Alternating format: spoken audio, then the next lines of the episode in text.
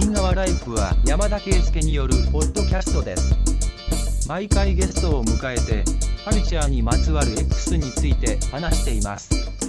レッツチューンインチューンインチューンインチューンインチューンインチューンインチューンインチューンインチューンインチューンインチューンインチューンインチューンインチューンインチューンインチューンインチューンインチューン今日はえっ、ー、と前回ですねあの、出演いただいた竹口さんと高保くんでお届けしていきたいと思います。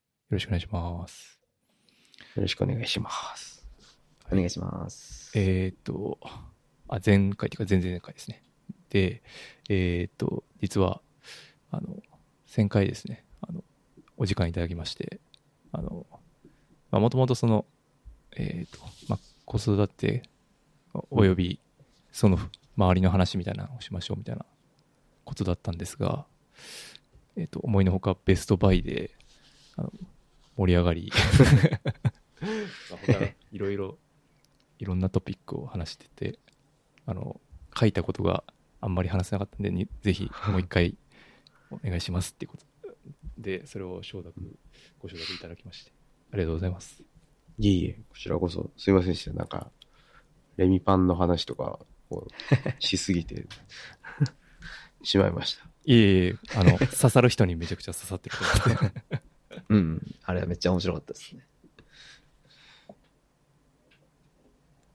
最近、そうです。それが年末っていうか、12月で、うんえっ、と、まあ、それ、近況的なことはなんか、あるかというと、竹内さんが新しい書籍出されるっていう話になってまして、はいはい。これが2月に、はい。ラーメンえっカレー。と、ラーメンカレーという変な名前の 本が出ます。おめでとうございま短す。編集、連作短編集っていう感じですね。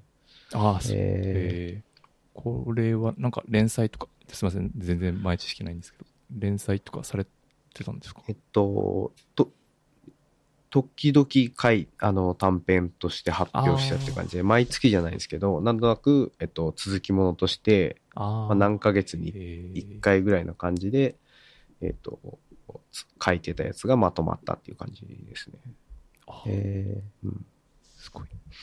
いや、あの、長い一日に出てくる人たちがこっちにも出てきたりするので、なんか、ああ、ええそういう、まあ、つな、そっちとは繋がってないんですけど、なんか登場人物が同じっていうか、ー、え身の回りの人のことを結構書いたような小説です。じゃあ長い一日読者たちはもう必読的な 感じですね。そうですね。あそ両方読むと、えーと、あ、こっちにも出てるとか、みたいな感じの楽しみ方もできますけど、まあ別に、ああの、続きものとかではないので、はい、もう全然どっちからでもいいですし、どっちかだけでも問題ないです。おーいや、このタイトルと表紙が決まりすぎてて、すげえなってう感ん。じ。ジャケめっちゃいいですよね、ラーメン会。はい。ラーメンとカレーが1ミリも出てきてなくて。そうそうそう。なんかね、結構どんな絵にしても、あの、おかしい感じになるので、そういう意味では難しかったんですけど、確かにそうですね。うん、何でも、何でも変になるっていう、だったら何でもいいかもしんないみたいないや、感じ。めっちゃかっこいいと思います。この総画っていうか、え絵がめちゃくちゃうん。渋いっすね。うんうん、そう、素敵な絵で、か勝夏美さんっていう方のえイラストなんですけど勝夏美さ、うん、いやかっこいいですよね。えーうん。はい。大丈夫ですか？高保さん、このジャケ、あ想定に厳しいと言われている、あの、え、厳しくない。想定が好きだという。ここれは、あれまどめくんが出てくるんですね。そうですそうです今。あの、そうなんですよあ。まどめくんっていう、その長い一日に出てきた、僕の友達す。うん。が、えねっと、後半は彼の話ですね。後半、10編入ってるんですけど、後半の5編は全部、まどめくんの、すごいフィーチャーされてる。が書いた手記を元にした小説っていう感じで、え、手記というのは、その、本当に実在のご本人が書かれた手記ってことですか？そうなんですよ。そうそう。まどめくんっていうのは、まあ、仮名なんですけど、あの前半5編書いていて、で、その途中で、その5編だけだとやっぱり一冊になかなかなりにくいっていうか、ちっちゃく、短くなっちゃうなと思って、ででもう少し、あの長くするにはどうしようかなと思って、で、まどめくんに、えー手記を書いてもらって、で、それをそのまま載せようって最初は思ってたんですけど、まあ、ちょっといろいろ考えて、実際書いてもらったものを読んで、まあ、そのままではないけれども、えっと、その、まどめくんの手記シリーズにしようっていうことで、えっと、後半は、まどめくんの手記1から5っていうのが、あの、入っていて、そのうちの一編がラーメンカレーっていうタイトル なので、それが表題作になってます。すごい。すごい、面白そう。面白そう。そう、ぜひぜひ、あの、来、2月の頭ぐらいに7日発売の予定なので、ご興味あればぜひっていう感じです。これは、あ、ぜひ、あマスト。すぐ読みたいと思う。ありがたい。そんな、面白そうな新刊出るっていう話で。高保くんは何かありますか？近況。え？近況高保くんは何かありますか？近況？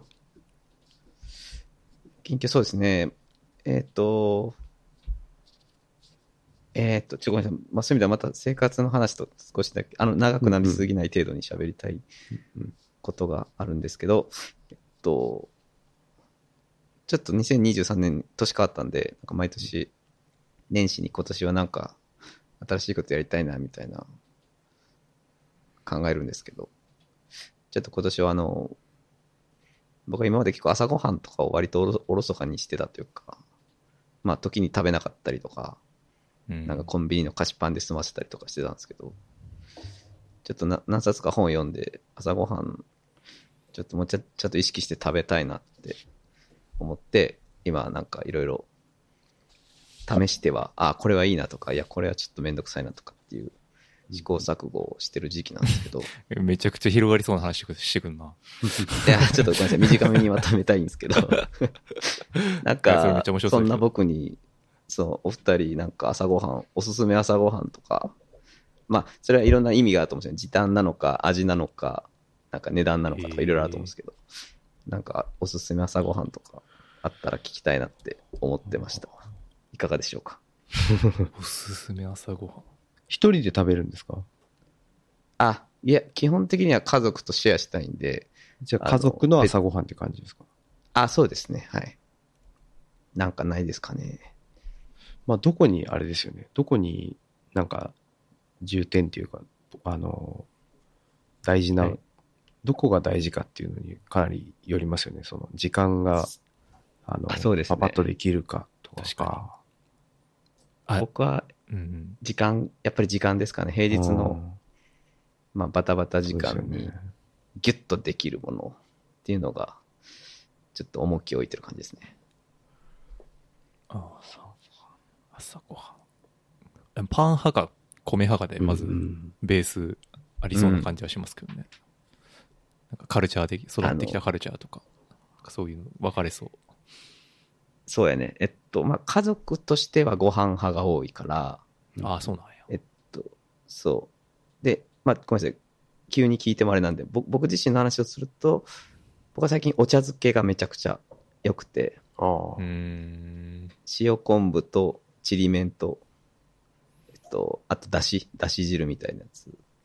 で、お湯っていうのがベストなんですけど、子供が食べないんで、うんそうやな。ちょっと、うん、自己満足になってて、なんか、子供も含めた、これだっていうのがまだ見つかってないって感じ。え、調理は朝するんですか？あ、基本、そうですね。朝する想定でいますね。田久保さんが？あ、はい、そうですね。あ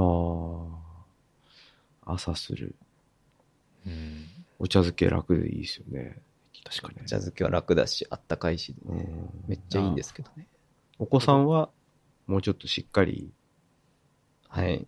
いろいろ食べたいとかなのかな。おじやとか思いついたんですけど、今。おじや雑炊じや。スルスルっといくタイプの。あの、お茶漬け感もあるけれども、もうちょっとこう、はいがっつり感あるみたいな。うん、確かにね。楽だし。そうですね。米派ではあるんですけど、うんでもなんか、炊き込みご飯とか、チャーハンとかっていう、ああいう混ぜ物がはいはい好きじゃなくて、あ、お子さんが？食べるなら、はい。なるほど。白いご飯がいいんだ。じゃあおかずが。いいおかずを探すって感じですね。あ、そうですうんね。それが今悩みっていう感じですね。な卵焼きとか。朝作るってなるとね、そうですよねうん。ささっとできて、片付けが楽っていうのも大事ですよね。ああ、確かに確かに。卵焼きか。うん。卵焼き器を買うっていうのが一つあるな。あの、あ、なんか、なんかそれ、前言っとったな。そう。なんか銅製の、なんかひめっちゃ火の入りが、なんか、こだわりポイントがありそうな。だから、日々、こう、修練していくみたいな。うんなんか自分のスキルが上がっていくモチベーションを用意しとくっていうか。えあの、こうはいはい。四角い、だし巻きあ、そう卵そうそうそう、みたいな。焼き用の鍋み、鍋っていうか、そうそうってことですよね。四角いやつを用意しといて、で、あれ、なんかそんなすぐうまくできないんですよ。で僕も、一人暮らしね。そう、一人暮巻いてらしの時。いく感じのやつですよね。あ、そうです、そうです。で、うん一人暮らしの時に、弁当作ってて、で、その時に、それを買って、日々、毎日、毎朝、その作って、今日はダメだったな、みたいな。あ今日は、あ今日はうまくいったな、みたいなんで、まあ、若干占い感あるというか、あと、モチベーションにはなりますよね。ねそうそうそう作る人の。はいはい。まあ、で、別にそんな、なんかだし、味も変えれるっていうか、なんか甘めにしたい。まあ、僕は甘めは好きじゃないですけど、うんなんか、それこそめんつゆと卵混ぜて焼けば、もうそれでだし巻きっぽくはなるんで、うんうんうんまあ、白だしでもいいかな。まあ、うんそういう感じで、僕は、まあ、米やったらそうするかなって感じですね。まあ、で、あと味噌汁か。まあ、味噌汁がめんどいですよね。ああ、っていう。そうやね。うん。何がめん、めんどい、味噌汁そんなめんどくなくないですか？えっとね、なんかなんか朝かね、結構、どこを切ったりするのがめんどくさいって感じるか、そうっすね。切って煮込みが発生するじゃないですか。うんうん時間味噌汁？うん、まあそうですね。うん。でもそしたら、あの、お麩とか、あー豆腐とか、なるほど。確かに。あの、わかめとか。人参とかだとさ、あの、時間かかるけど、そう,、もう入れてすぐ食えるみたいな。豆腐わかめ。長ネギなんかも別にそん、本当に1、2分あれば火が通るからとか、そういうのでもそうっすね。うん。あと、あれですね、こう、だしの、うんこう、パックとかあるじゃないですか、今、こう、売ってる。はいはいはい。あの、ああいうのとか結構、あの、さっき言った卵焼き的な、こう、モチベーションになるというか、な、お気に入りのを何個か見つけて買っとくと、いいね今日はこれにしようとか、まあ、お味噌もそうかもしれないですけどね。おうん。ああ、確かに。味噌も思いますね。なんか、うん味噌バリエーションあると、うん。なんか、今日これにしようとか、そうそう。これとこれの組み合わせとか、あの、あそうそうこの具材とうんうん。この味噌とかみたいな感じで。わかりま、す。あとは、なるほどな。レベル高いな。まあね、なんかどっちかというとつく、結構作るモチベーションの話ですもんね、今の。うん。でも、いや、そうですね。でもぜ両方とも前の晩に仕込もうと思えば仕込めるし、そう、うん。前の晩にやる方が、これは結構、朝いいっすよね。食は、うん、いい気がするな。でも、いや、わかります。うん。あの、食パンを、まあ、6枚切りとか買って、うん、で、うんうん。例えばまあ、あえー月曜日はバナナとマヨネーズとか、で、火曜日は餅とチーズとかっていうふううんに、食パンの上に並べといて、はいはい。で、それを全部ラップに包んで、うんうん。日曜日に冷凍しておくっていう人もいるみたいなんですなるほど。だから、それはかなりいいなと思って、ちょっと一時期あったんですけど、うん。まあ、だからじ、時短をしたいのか。でもなんかちょっと聞いてると、やっぱり、その、銅の鉄、鉄で、あ、銅うのん。卵焼きで卵作るのも、で、味噌をいろいろこだわるのも、なんかそのモチベーションに持っていった方が、マインド的にはやっぱ楽しい気がします、ね。あと、なんか料理の、こうはい。意外と、あの、ネックっていうか、こう気が重くなるのが、こう見通しの立てづらさというか、そのさっき言った、やり慣れないとすげえめんどくさくうん。とか大変そうに感じるけど、うん。なんかこう、これやってこれやってこれやれば大体10分ぐらいできるみたいな感じで、で、そのバリエーションを増やしていけば、そんなになんかこう、気が重くなんないみたいなのがある気がするんですようね。なるほど。そうそああ、それはめっちゃわかりますね。う。なんかこう、明日の朝ごはん何しようとか、朝起きてから、いや、これとこれとこれで何作ろうみたいな感じでなると、やっぱり結構大変じゃないですか。うんうんうんはいうん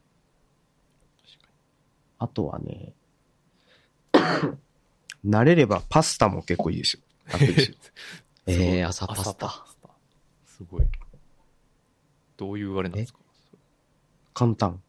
あ、簡単。うん。一皿で済むっていうのと、やっぱりその、なんかこう、時間が、見通しが立ちやすいっていうのかな。そんなにすげえ凝ったやつじゃなくて、トマトとベーコンだけとか、みたいにすると、うん。ただ朝パスタ食べたいかどうかっていう。いや、僕もそれちょっと気にかかりましたけど。いや、確かに、そこは別かもしれないですけど。えーそれって、オール朝やるんですか？それとも、野菜で切ったりっていう仕込みだけは、夜にやって、パスタだったら朝結構できると思います、僕。うんえー、パスタか。ご飯と味噌汁とおかずとかよりは、パスタの方が、確かに。なんかこ時間は短く済みそうう、うん、あと洗い物も少なくできるし、人数分作るのとかも楽楽っていうのかな、なんとか3人前ぐらいだったら一気にできるし、確かにな。その、茹でてる間に、茹でてる時間が、は例えば8分とかあってうんうんうんうん、その間にソースを作そうそうそっておけばう、。トータル時間としては、ほぼ10分で完。結するみたいなことですよね。うん、うん、うん。なるほど。なるほどな。やってみようかな。あの、そう、もう一つやっぱ子供が味噌汁食べてくれない問題とかもあるんで、作ったところでなるほどね。確かに。そう。でもパスタは味によっては食べてくれる方が可能性高いから、ちょっとパスタ候補ですね。確かあと、ホットサンドもいいっすよ。ああ。いい。え、それってホットサンドメーカーみたいうなやつですか？そうそうそう。ああ、持ってないんですよね。で結構、ね中身いろいろ変えられるじゃないですか。うんうん。確かに。で、挟んで焼くだけやしっていう。そうそうそう。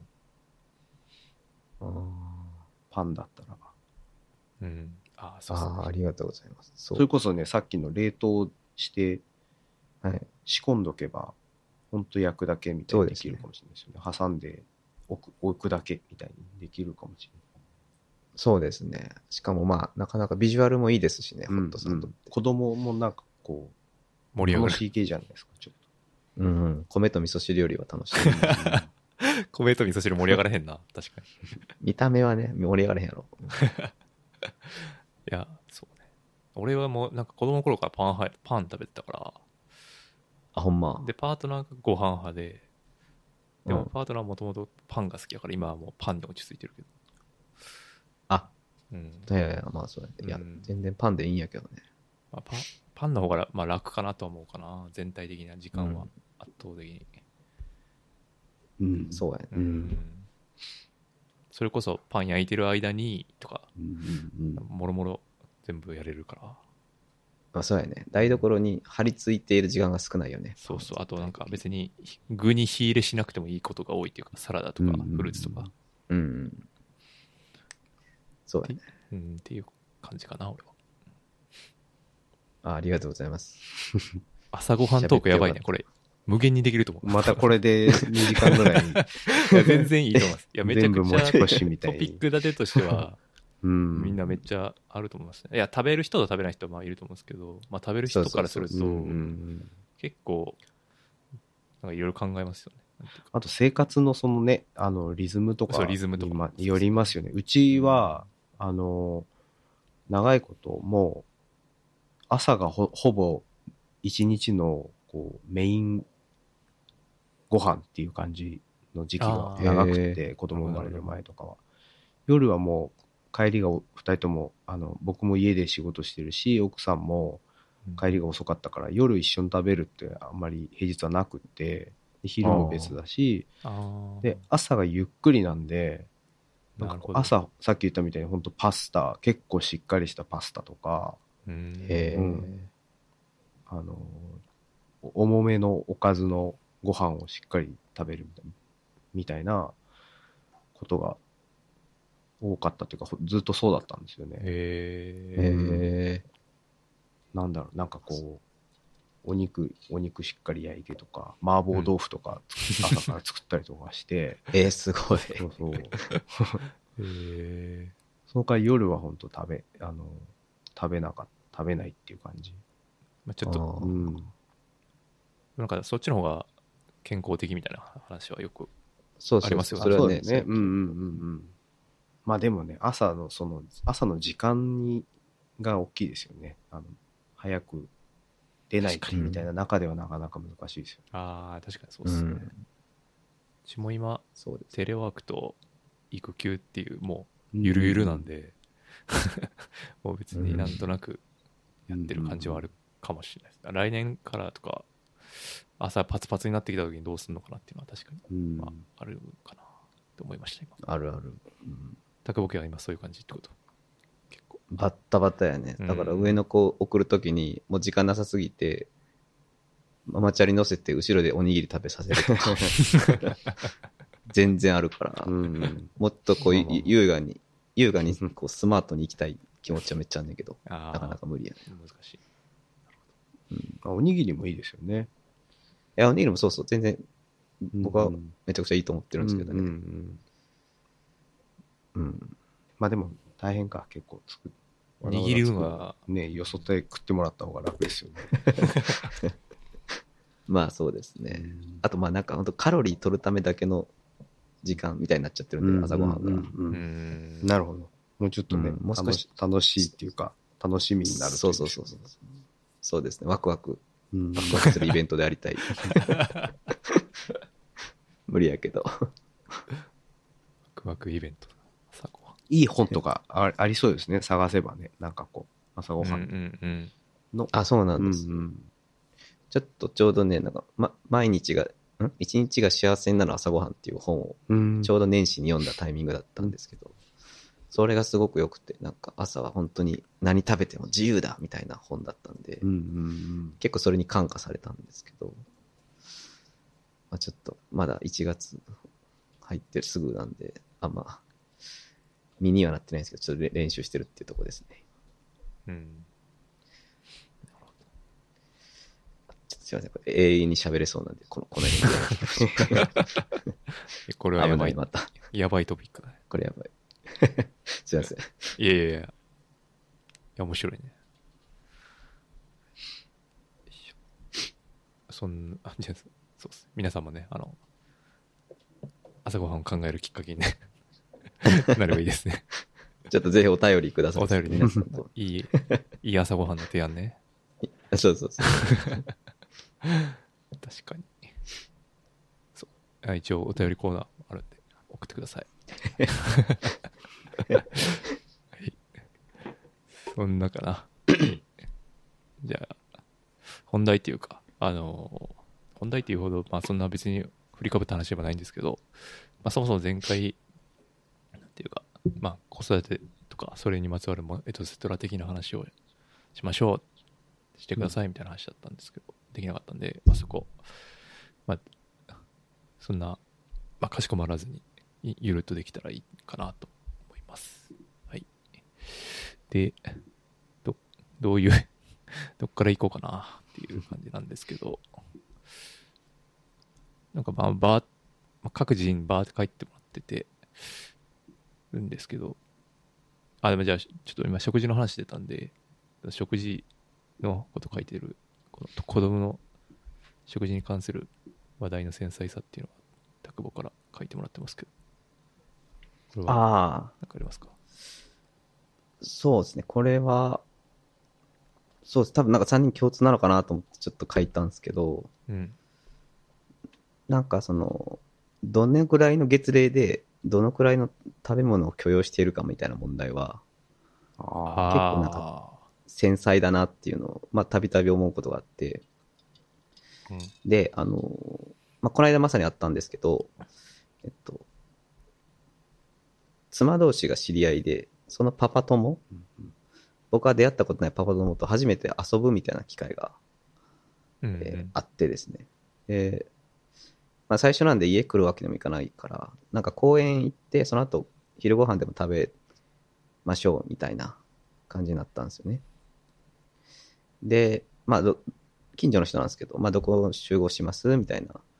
で、LINE してた時に、あの、まあ、僕は本当にごく自然に、その、近くにうどん屋さんとか、スーパーとか、そういった店があるエリアっていうのを、いくつか頭の中でこうピックしてたんですよね。うんだつまり僕は本当、昼ご飯は、まあ、買って食べようと思ってたんですよ、普通に。うんただ、その、まあ、向こうのパパ、パパの LINE をよく読み返すと、あの、お弁当が食べれる場所が 近いとこがいいですねって帰帰ってきててて、うんうん で、そこでね、ハッとしたんですよ。うんあの、あ、子供のご飯持ち歩くタイプの人かっていう。持ち歩くタイ歳プ、何歳 時の？えっと、お、お互いちょうどほんと2歳ですねあ。あ、2歳か。で、そう。うんで、まあその、これ別に答えがあるわけじゃないと思うので、当然、誰が正しいとかじゃないんですけど、うんうんそのうちは、まあ妻も僕も、どうやら相対的に見るとかなり食に関しては緩い方なんで、結構なものを早い段階で許容してるファミリー なんですよね。あの、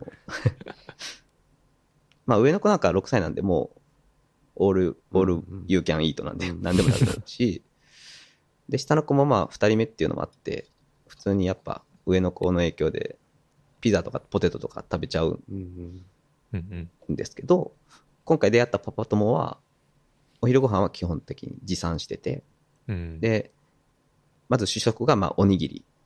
はほんで、おやつ、まあ僕は市販のおやつとか普通にあげてたんですけど、向こうはおやつを、おやつはふかしたさつまいもやったんですよね。お菓子とかはあんまりあげない感じあそうですね。おやつだよって言って、ガサガサってアルミホイルからさつまいもが出てきて、うんおわ、マジ、マジか。え、マジかっていうのは別に全く悪い意味じゃなくて、うんうん手がこでこれ手間かかりますもんね。ハイレベルですよね。うん。で、まあこれは本当正解不正解ないないねので、別に僕は僕で彼は彼っていうふうに、まあ思うんですけど、なんかこういった場面に出くわすたびに、あ、ちょっとうち緩すぎるんかなってちょちょっと凹んだりするっていう話がうん結構何回か今までもあったんですけど、なんかそのあたり、お二人どう、なんか思うことあったりしたかなとかっていうのを聞ければと思って書きましたね。うんうん。なるほど。いやこれははい。いい話ですね。朝ごはんに。いやこれはめっちゃ思うなめっちゃ思います。あある？めっちゃ思うですね。ほんま。うん、思うっていうか、なんか今 YouTube とかで、育児動画ってもう死ぬほど溢れてるじゃないですか。うんで、はいぶっちゃけ、その自分の月齢で、やっぱ相対比較しちゃうじゃないですか。で、うん。そう、書籍がないっていう話を前回したと思うんですけど、そっからアフターで僕が気づいたのは、YouTube に死ぬほど溢れてるってことに気づいたんですね。実はうんうんうんああ、そう。で、まあ、その子供がまあバンバン出てきてるっていう、そのそこのセンシティブさは、まあ、一旦置いといて、うんうんうん。食事のシーンとかめっちゃいっぱいあるんですよ。やっぱりみんな食べてくれないっていう悩みはみんな、な抱えてるから。うんうんうん。で、その時に一方でめっちゃ食べる子供とかもいて、まあその時に同じ、俺、いうち1歳1ヶ月かなとかで、マクドナルドとか食べてるとか、普通にポンってうん。できたりするわけです。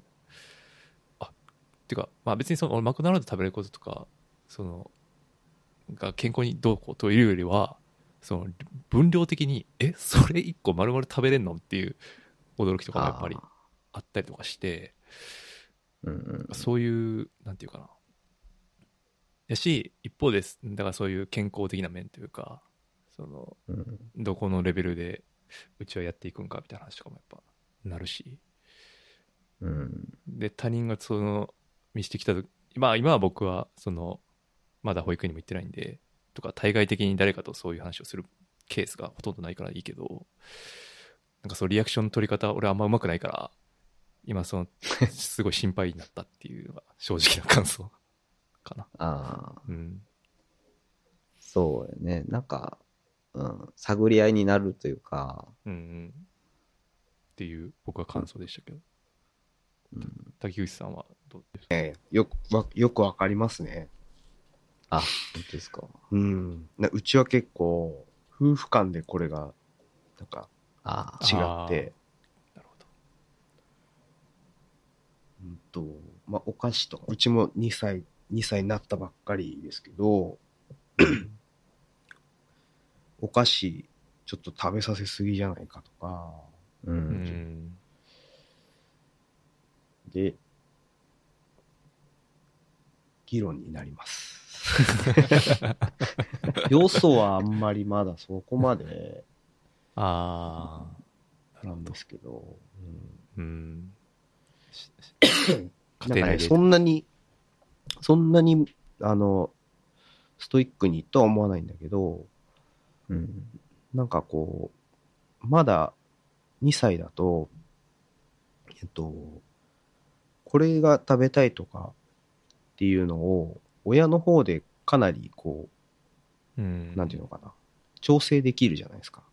うん要ははい例えば、まだ知らないことが多いから。うん。で、そうするとなんかこう、まだその、なチョコレートとかは、し、あの、なんていうのかな、そういうものがあるっていうのを分かっちゃうと欲し、どんどん欲しがるうんけれども、まだそれをこう、ないことにしとくみたいなことができるんだったら、うん。まだあげなくていいんじゃないのとかっていう、そういうことは結構ありますよね。うん。うん。なるほど。でも、どっかのタイミングで気づくっていうか、例えば保育園とか行き始めて、そういうの気づいたりしないんですか、例えば、なんか友達がチョコレートなるものを 食した話みたいな。とか。まあ、あると思うんですけど、うん。保育園とかで、あれですよねあはいはいし知って来るんじゃないか。しまうことっていうか、うん、まあそういうのももちろんあると思うし、なんか、そこをなんか完全に統制、親の方で統制するとかみたいなことまでは全然しなくていいいいと思うんですけど、はいいいと思ってるんですけど、こう、進んで、進んであげなくてもいいものみたいなのは、うん。今の年だと、年齢だとあるんじゃないかな、なるほどとかっていうことで。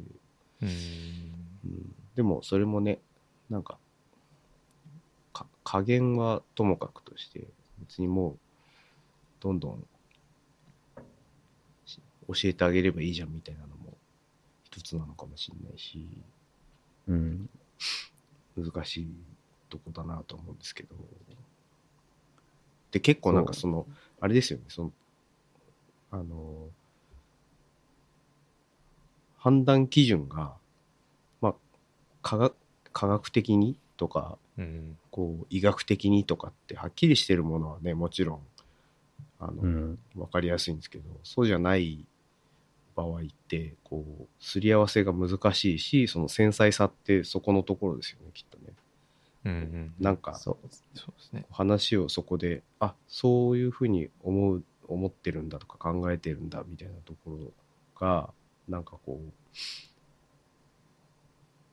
着地点を見、見出すのが難しいっていうか、なんかこう、なんつったらいいんだろう。なんかこう、アンタッチャブルな感じがあるってことですよね、あ、そうですね。うん。なんかその、まあもちろん確かに夫婦間の意識の違いもありますし、あとやっぱり難しいのは、人を家に呼んだり、逆にお呼ばれした時の、まあ、手土産問題。その、ああ。ああ、あそこの子はクッキーはもう OK なんだっけなとか、あ、なるほど、なるほど。持ってってね、食べらんないとかね。まあ、ありますすね。そういうの、ケーキとかありますよね。ケーキありますありますだからね多分この集まるメンバーの上限を考えて、うんこのメンバーの場合は、紙パックのジュースはダメだな、みたいな、そういうのをか 厳しいな。考えると、本当は頭痛くなるんです。で、うんまあ結局そういう時はいつもフルーツとかに落ち着くんですよね。結局なんか、フルーツ、は、フルーツを制限してる方は今まで出会ったことがないというか、一応。うん。え、それってだから。さ、その病院の見舞いみたいなカゴで持ってくるってこいや、そんなもんじゃないけど、と どういうこと？まあ。バナナを手で持っていくみたいなこと？いやいやいや、バナナは多分あんまない。イチゴとかマスカットとかあ、いちごのバッグとかね。うん。いちごね。まあ、ふうん、日常的には買わないけど、みんなが好きなフルーツ、なるほど。ちょ。っと高いフルーツ、フルーツのね、持ったら取り合いになるというか、あ、うちフルフルーツ担当しますみたいな 感じで、フルーツは間違いないから、問題ないけど、まあでも、ケーキとか、まあ食事もそうやね、その、フライドポテトはだどうだったかなとかっていうのを考え、そのこのメンバーでいう上限はどこかっていうのを考えるのは、もうまあもう言っちゃえば本当めっちゃ嫌いなんですよね。いや、だるいね。めっちゃ頭痛くなる。うん。それでもさ、なんかこう、はい。その集まる人たちの親しさとかのあ、程度がそのぐらいって感じ、距離感が多少あるってことですよね、きっと。あそうですねう。んあの、もちろん、ベタベタに仲良くなった人たちは、そこも。考える必要はなくなっていくんですけど、しうんうん。どうだっけな、うんみたいな感じの。あ、そうん。あとはそういう話題をあんまやり取りしてないけど、どうもあそこはう。はいお。菓子食べなさそうだぞとか、あげてなさそうだぞみたいな感じの、こう、はい、距離感ってことですよそうですね。ね。うんそこ、が、初期の頃、初期から中期ぐらいにかけての関係の時っていうのは、うんなんか結構しんどいですね。その、初期中期の段階でそこ、そういう出来事が発生する怖さがありますよね。僕はもうそれを今、すごい、もう、怯えてますよね。むしろ。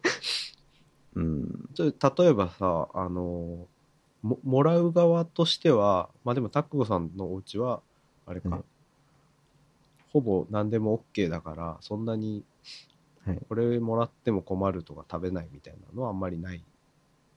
あ、ゼロです。もう上限はないので、うちは正直。なるほど。だからこその弱みみたいな感じになってるわけですね。あそうかうちもしれなです、はい何で。も OK だけど。いや、なんかこう、お土産とかもそうなんですけど、その子供のあれにか、かわらず、なんか、お土産を持っていくとか、その、ね、どっか行くときに、誰かのお家行くときに、こう、なんか持ってく、差し入れ持ってくみたいな時とかも、やっぱり、同じようなことってあるじゃないですか。あのうんあの人、はいこういう人のところだからあ、これじゃちょっとなとか、こういうものはやめた方がいいかなとか考えるとよくわかんなくなってくるみたいな。うんうんでなんか、そういう時は、僕は結構あれかもしれないですね。自分が、自分が食べたいものとか、自分があげたいものを持っていく。うん相手が喜ぶかどうかを、もう考えなくなる。そういう場合はですよ。喜びそうなものが分かってれば喜びそうなものを持っていくんだけど、うん。なんかよくわかんないなみたいな場合は、うん。喜ばなくていいやとか、つって思っちゃうかもしれないですね。あまあ、あダメか、気にしないってことですね。そんな、まあ別に相手が、うんその上なんか限をいちい理想ち気にしないってことですよね。そう、理想的には、なんかこう、持ってきたということでもういいじゃないかっていうか、それを確かにな。行った先でどうなろうが、うん。なんか、しょうがないよっていうか、うん まあもちろんみんなが喜べばいいと思うけど、まあ、喜んだらいいなと思って持っていくわけじゃないですか。何を持っていくにしろ。うんだから、なんかこう、わかんなくなったらもう自分が好きなものとか、自分が食べたいもの私はこれが好きです。あなたはどうですか？あ、あ食べませんか？そうです。そういうこともありますよね。それ、その目の前で食べへんっていううん。確かにあります。いや、でもなんか、そ、それに対する、こう、構えを用意しておけば、というか、あ食べないっていうね、みたいな。トークができますもんね。一応その食べる食べない。あ、そうなんだっていう風な、こう、なんていうのかな。やりとりを、ができれば別にいいじゃないですか。なんかそれによってさ、なん、ななんかこう、微妙な感じになるというか、なんか、こう、そこに、あ、タブーに触れてしまったみたいな感じを出すと、なんか、ややこしくなるから。確かに、うんでも自分のす好きなものを持ってって、それが嫌なんだったら友達になる必要はないっていうジャッジの仕方もできるっていう あ、まあ、まあ、それもあるけど、気まあ別に。じゃあ、いや、別にでも、あ、僕これ好きなんだけど、はいあの、あなたはそんな好きじゃないんですよね。それはでも、そそんなの、そんなことはいくらでもありますよね。世の中にありますよねっていう。うん。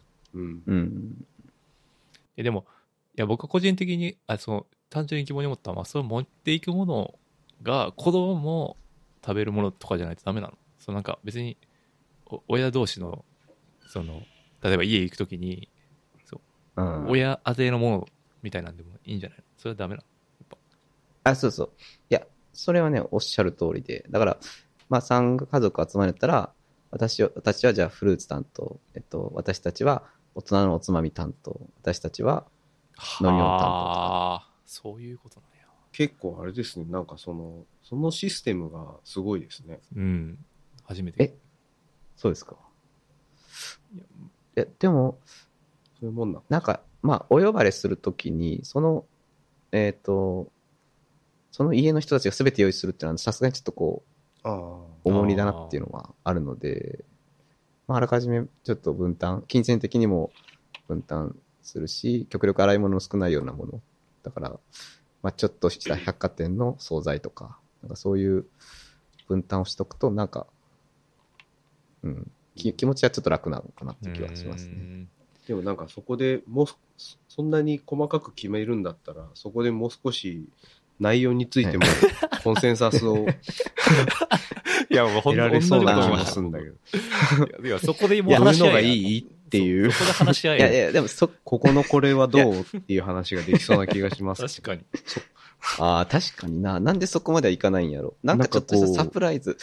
あなるほど。サプライズはいい。サプライズならね、別にもう食べなくてもいい、いいみたいになるけど、ちょっとなんかさ、うこん。う、正解、なんか選手権みたいになってるじゃないですか。確かに。あ、選手権みたいになってる。そう。選手このか風潮は好きじゃないです。確かに。そうそう。まあちょっとした大喜利みたいなとこあるしね。うん、そうですよ大喜利になってる。なんか正解、不正解があるみたいになるとちょっとね、確かに。ですよねうんだるいですね。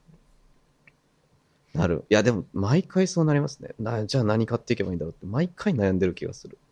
ああ。気が重くなりますね、でもそれってね。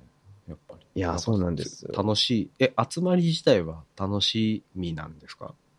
あ、そそうですね。やっぱ子供同士仲いい家族とかだと、やっぱまあそもそも子供が終始ご機嫌だっていうのが、まあうん何よりもいいことじゃないですか。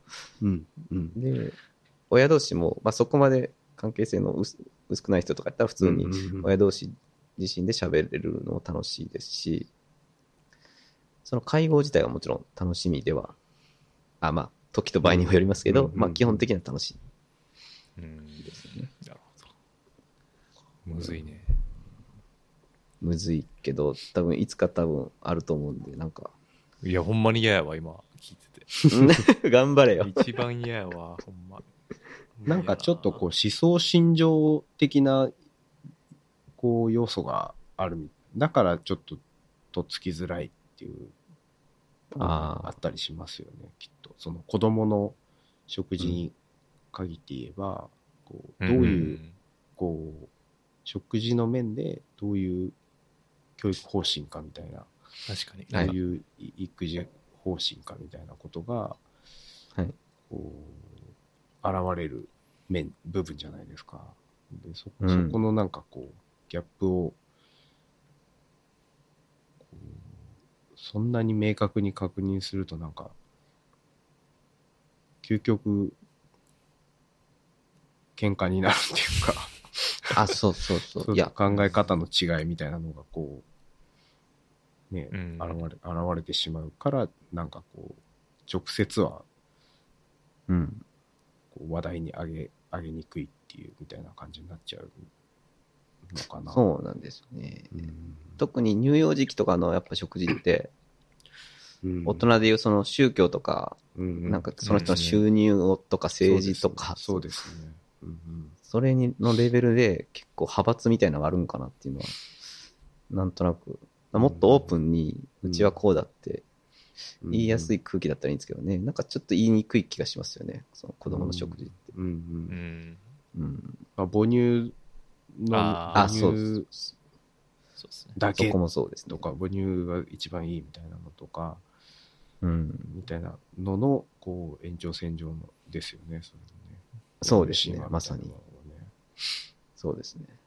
そうっすよね。なんかそうしかもだ誰も科学的正解持ってないからこそ、なんかもうすごいファジーになりやすい議論っていうか、うんうんうんと。は思うね。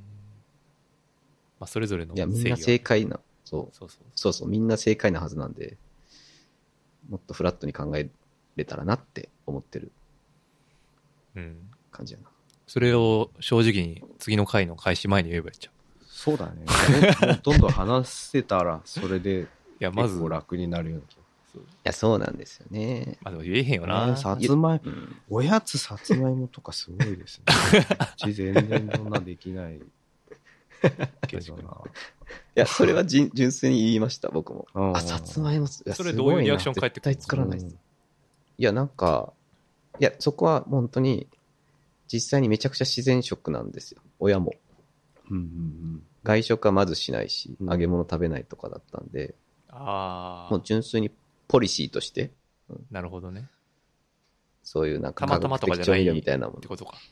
あ、ううんん違う違う。もうそういうポリシーの人やったんで、あいや、純粋にすごいなって思った。これあれかもしれないですね。その母乳とかは本当子供の、子供の食事の面で、こう、幼い頃から、あの、それはそれである、なんか問題系だと思うけど、大人は大人で、あの、あんまりそういう機会がないからかもしれないけど、例えば、最近はそうでもないかもしれないですけど、ベジタリアンの人とか、そういう食事をこう、まあ、せ制限してるというか、こう理由があってこう、これは食べないとかっていう人もいるじゃないですか。そそこにもやっぱり繊細さはいくらかはありますよね。あ。そうですあね。うん確かに。特に日本はそれが起起こりやすいかもしれないですね。うんあの、うん。いろんな人種とか宗教のあれが、あの、混ざってると、そんなに、うんあ、そうなんだで済みそうだけど、日本だと、うん。ねそこが、バリエーションがもともと少ないから、うん。え、なんでみたいな感じになっちゃって、でも聞きづらいみたいな。う。うんん。確か確かに突き詰めると、その日本、日本の、まあ、多様性への理解の乏しさみたいなところに行き着くという話かもしれないですね。うんうんうんに。というか、なんか、それを議論できない土台。てか、違ってないって思ってしまってるから、からなんじゃないかなと思うよね。そうやな。うん、そう。みんな同じだと思っているっていうか、うんうんうん幻想がうんあるから言いにくいっていうのがあるよね。だから、うんもし違うことが前提やったら、え、さつまいも？いや、うちハイハイんですけど、みたいな。そういう、で、もう、あ、そうなんだ、で終わるっていうか、いや、いろいろじ、時間ないし、みたいな。大変なんです。いや、まあ、うん芋は芋でいいよ、みたいな。うんうんうん栄養豊富だし、みたいな、トークで終わるとは思うんですけど、うんなんか、うんうんうんうん。なんか、でもどっかにやっぱジャッジしちゃうマインドもあるよなと思うんですよね。うんうんうんなるほど。そうかもしれない。我我々的に。なんかその他人あるある他人からずれてないかジャッジっていうか、うんうんうん。常識からずれてないかジャッジうか。ううんん。っていう、うん、だからすごい根が深そうな話です。食事はね、確かにうね。んなるほど。はい。はい。まあ、そんな感じでした。はい。いやーあんまりちょっと怖い話だったな。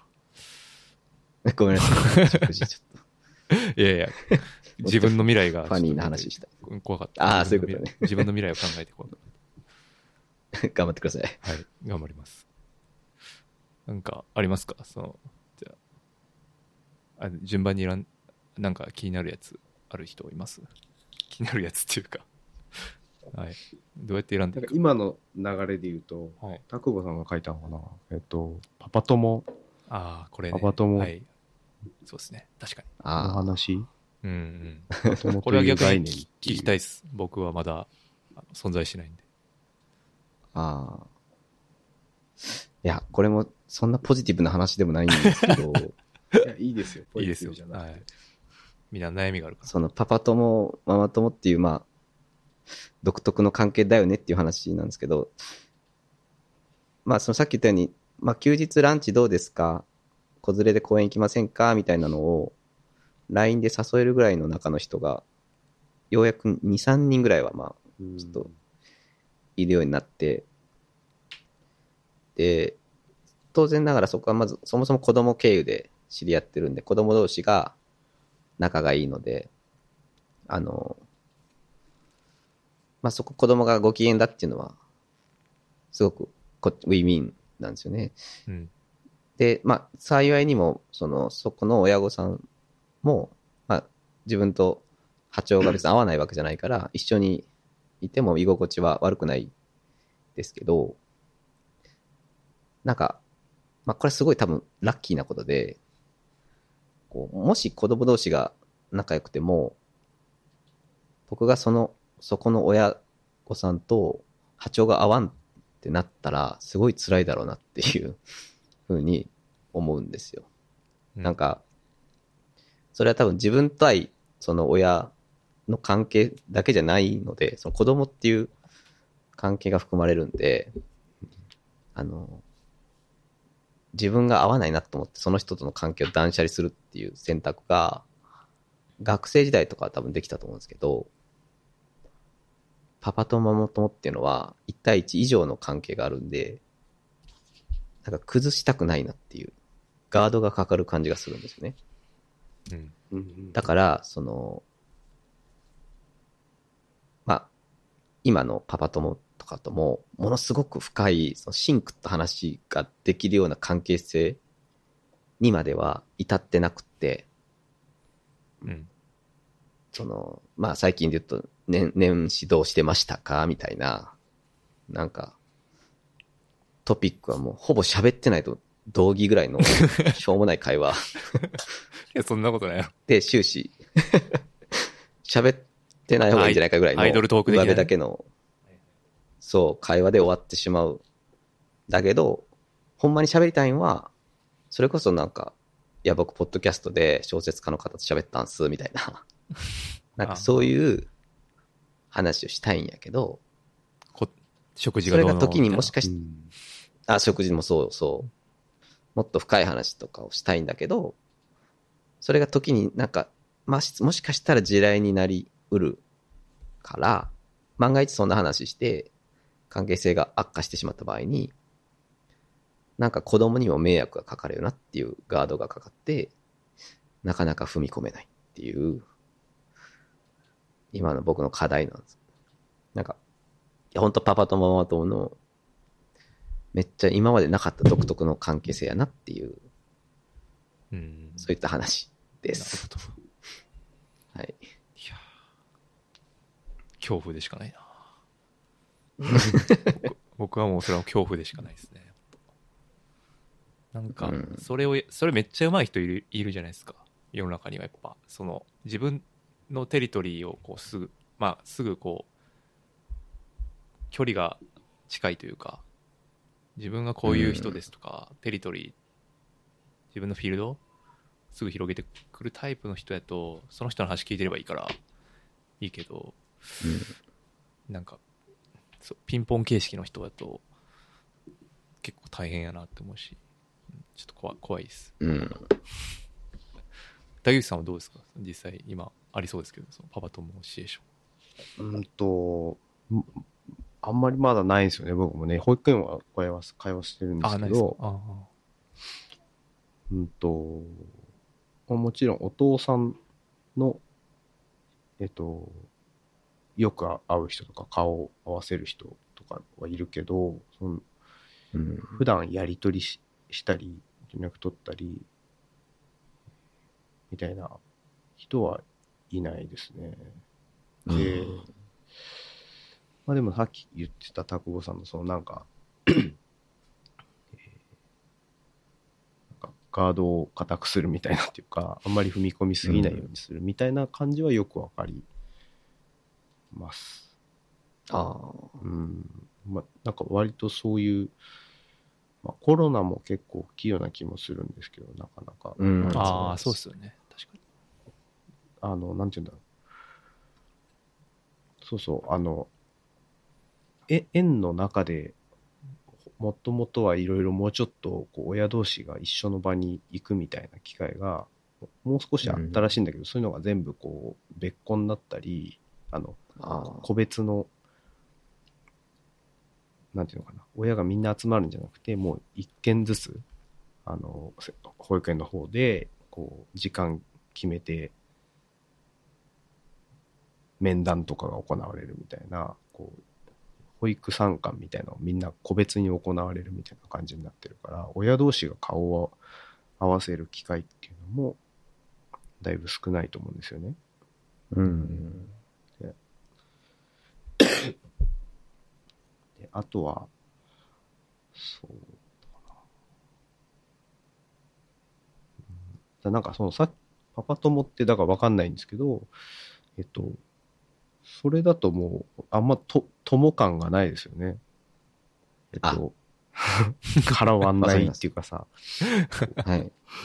友ではない。そうですね。パパ友っていう言葉は不適切かもしれないです。この場合。う んなんかこう、パパ友で、僕わかんないけど、なんかイメージしてたのは、結構もうなんかその、男親同士の、こう、まあ、シンパシーとか連、連帯みたいな、なんかそういう感じかなと思ってて、それはあんまり、僕はイイメージできないな、なもし、えっと、そういう指令ができたとしても、みたいな思ってたんだけど、はいうん。なんかどっちかっていうと、い今の僕のこう現状だと、お迎えも送りも僕が割とい行ってるので、はい。保護者の同じ時間に会う保護者とかは割と挨拶したり、顔を知ってるみたいな。あと、休日に公園とかであたまたま会ったりみたいな人は多いんですけど、そうするとなんかこう、お母さんの方が多いんですよね。その、ああ。話したりあ、帰り道にちょっと、なんかその、同じ年の同じクラスの子だと、うんどうやってね、夜、どうやって寝てますとか、うん。もうちょっと前だと、その、なんだろう、ご飯、食べ物、それこそ食べ物の話、あの、こうん。あの、こういうのを食べないんですよねとか、そそもそもなんか食べるときにすごい遊んじゃって困ってんですよねみたいな話とかを結構する、うん。歩きながらするのはお母さんの方が多くて、うん。お父さんもいるんだけど、あんまりパパ同士のあれはないかもなうん。確かに思ってました。なんか、パ確かにパパ同士やと、ああ、でもその連帯感の、あれですよね、なんていうか、レベル感が違う。それもめっちゃ思いますよね。そのなんていうか、その子育てにコミットしてる量がそれぞれ違うじゃないですか、多分。そうそうそうそそこがまた疑心暗鬼になるというか。う。うんで、なんかうちの、うちの保育園がそうなのか、どこもそうなのかわかんないんですけど、なんか非常にみんなこう、あの、プライバシーを重んじる感じで、あの、お互いにこうあれなんですよね、どあのどういう仕事してるかとかみたいな話をほとんどしないから、毎日会って結構その子供の話はする人でも、する保護者同士でも、あの、何の仕事してる人なのかよくわかんない。しかも今なんかリモートも多いから、うんうんみんな、みんな、あの、なんかスーツで、とか、あの、明らかにこうオフィスとかに通勤してるなっていう格好で送り迎えに来る人っていうのが、うん、ほとんどいないぐらいに少なくて、うんううんん。そうするとなんかもう本当全然わかんないんですよね。ああ。うん、イメージ、想像もあんまつかないっていうか、だからそういうのもあってね、なんか、込み、込み、なんか、踏み込んだ話にあんまならないですね、その、うん。うん、子供の話以外は。あいや、確かにな。なんか、確かに山でも言った通り、なんかコミットしてる量が違うから、踏み込んじゃいけないっていうのは、パパ感でめっちゃある気がしますし、なんか年齢とか仕事の話とかって、僕も本当にめっちゃくちゃ合ってる人でも、年齢もわかんない。ですよね。ほとんど知らなくって、で、なんかなぜか妻越しにいつも教えてもらえるんですよ。あそこのお父さん43歳らしいで。えーみたいな。若ーみたいな。なんかそう、そういうのは、なんで男同士だと、まあこれジェンダー格差ではないですけども、男同士だとそういう話になんで至らないのかっていうのは、うんうんうんあ。まあ自分も言えないから、理由わかんないですけど、ありますよね。めっちゃ上辺だけの付き合いしかしてなくって、何なんだろうなって。なんか、一個でも取っかかりあれば、すぐいけそうじゃない、うん例えば、なんやろ、うん。タコボとかって、いや、大晦日雷神見てました、みたいな。いや、無理無理無理。みたいな。いや向こうがいや言仮に逆向こうが言ってくるパターンももしかしたらあるかもしれないじゃないですか。そう上手い人っていうか。うんうん。うん。まあ、それやったら乗っかりやすいよね。うんうんまあ、そういうのできる人がどんだけいるんだって話を。俺はやらへんから、絶対。何も言えへんし。うんうんあむしろでもなんかそういう人が必要っていうか、そういう人がいると、そうですね。うん。パートコミュニティができるできてるところはあるかもしれないですよね。なんか確かに。全部いや、それはそうですね。全部開示するタイプの人っていうかさ。うんうんうんうん。うん。っていう。わかる。なんか、パッツパツの T シャツと短パン、冬でも着てる人いて、マラソンしてる人やったんやけど、めっちゃマラソンの話してくる。まあそういう人にとがいたら、確かに、距離は詰めやすいよね。まあそういう人を悪く言えば利用するというか。そうね。だから、でも自う分、ん、そうやね。そう。いや自、分からいけないな、それは。っうん。そうやね。ていうね。いやー、嫌だね。ごめんなさい、嫌な話ばっかり 大丈夫かいや、俺が嫌な話ばっかり。でもやっぱりなんかそういうきっかけがあれば、うん、そうっすね。できるじゃないですか。うん。無理やりなんかね、作ろうとしたりすると変な、いや、そうです。そんな気がうする。ん。いや、それは、それが一番危険です。欲しいは欲しいんですよね。だ別に欲しい。めちゃくちゃ欲しい。いああ、そうですよね。それできたらいいですよね。なんか、や、そうですよ。それこそ、ポッドキャスト出てくださいよとか言える中とかなったら、めっちゃおもろいなあとか、あ。想像だけはしますけど、いきなりハードル上げすぎやろ、それ。まあ、もちろんそこいきなり行くわけじゃないけど、ジャブを打ちながら最後それのストレートを打ちたい。ああ、なるほどね。でも、なんか、僕、去年の冬に、保育園のお餅つきを手伝いに行ったんですよ。ああ、はい。お餅つきをやるっていうので。で、なんかうん手伝い募集してますって。で、そうすると、あの、平日だから、あの、なんか、フリーランスっぽいおとお父さんが何人か来てて、でう、んお母さんが来てるお家ももちろんあったんですけど、で、その中で、あの、なんか僕の、僕が、あの、本、本を出したりしてる人だっていうのは、ななんとなくこう、保育園の方から、うっすらと話題に挙げられて、構わないんですけど、それは。でそしたら、その奥さんが編集者をやってた方、人がいて、そのお父さんが来てて、へー。その、その後に、その日にちょびっとだけなんか話を、雑談をして、したその後、あの、飲みませんかとか、うち、うちで、うちで飲みませんかとかって誘われて、うんで何回か、あの、お家にお邪魔したりしましたね。おーえ、それ、めっちゃパパ友じゃないですか？そう。でも、パパ友っていうよりかは、その、まあでもそうか。その人は、もう、えっと、フリーランスで、その人はレストランをやってる人だったんですけど、えそうそうそうだなんかそういう話を聞いたり、あでもパパ友っていうよりかは、そのおおお家に行って、そのお母さんも子供も込みで、あの遊びに行ってっていう感じで。で、そのレストランやってるお父さんは、あの、お酒が好きだから、あの、だけど、レストランやってるから平日の夜とか飲みに行けないし、うん土日も飲みに行けないから、こう平日の昼とかに飲み、飲める相手を探してたんですって。なるほど。うん、じゃあそこで同志が、みたいなそうそうそうそうそ なるほど。ああそれがだから一つ共通点っていう、共通点っていうか、その、なんていうか、う。まあそうそうそう、うんそうです、そうです。フリーランスで、とっかかりですね、それはすごく。とっかかりってううんん。うん。なるほどな。でもなんか、その、そうやね。難しいな。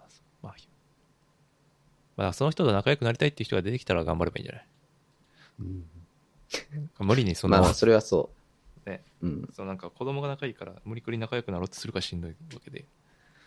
まあそれはもうさ、うんなんていうか、その壊れない程度の関係をキープしつつみたいな。で まあ、そうやね。でも、せっかくやし、長い時間過ごすなら、楽しくありたいっていう気持ちがね、どどうしても出てきてしまう。うん。いや、まあまあ、はい。ちょっとあの、ネガティブな話でした。うんはい。いや、あの、ためになる話でしたね。未来に向けて、未来に向けてね、未来に向けて、もうふと震えが止まらないけど。頑張ってください。あとは、なんだろう。なんですかね、あと。次。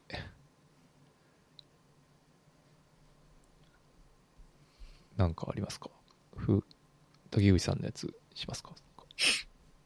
僕の全部ネガティブな話ばっかり行きましょう。ポジティブな話があったら、ポジティブな方が。ポジティブなのは、うん。あ、でもなんか、じゃあ、い一回じゃ、その本2冊書いてもらってるじゃないですか？そうなんか、それはこれ、俺、はいはいはいお。すすめだと思うんで、なんか、うんうんうん。ポジこれ聞きたいです。ポジティブえっかと思んとね、そうですね教。えてほしいです。えっと、二つそう、あの、取り上げたい本があって、一つは、えっと、矢野俊弘さんっていう人の学校する体っていう小文社から出てる本なんですけど、はい矢野さんは学校の先生なんですね。はい。中高一貫校の。で、へーその先生が、まあ、先生だに、先生でもあり、えー文芸評論とか、まあ、音楽とかうん。の批評を書いている批評家でもあるんですね。で、僕は批評家として、えー出会ったし、えー交流もあるんですけど、まあ、その矢野さんが学校の先生もしていて、で、その学校での自分の、えー仕事を、仕事についてっていうよりかは、まあ、自分の仕事場である学校について、いろいろ書いた本です。うんで、その学校する体って体は身体の体なんですけど、まあ、矢野さんがこの、えっと、重視しているというか、この本の軸にあるのは、その学校っていうその、なんだ、そのシステムというか、場所の、いわゆる教育、教育論とか勉強法とか、あとはその学校運営のあり方みたいな、もちろんそういう面もあるんだけど、そういう話というよりかは、学校にはいろんな、えーいろんな人がいて、いろんな状況があって、で、そこで、うんと、なんていうのかな。この人は学校の内部にいる人だから、例えばその学校の外から、があの、例えばあの高速、ブラック高速の問題とかって。最近取り上げられてるじゃないですか。はい。で、はいああいうことのはもう 是正していくようなことっていうのはたくさんあるんだけど、あの、そういう正論的なことは正論的なこととして、ただ現場にそれをそのままスッと持ち込めるかっていうと、やっぱりそうじゃない、もう少し複雑な、なんかこう、状況っていうのが、まあ、あって、うん。で、そこにその、この矢野さん言う身体性みたいなものが、あの、関わってくるんですけど、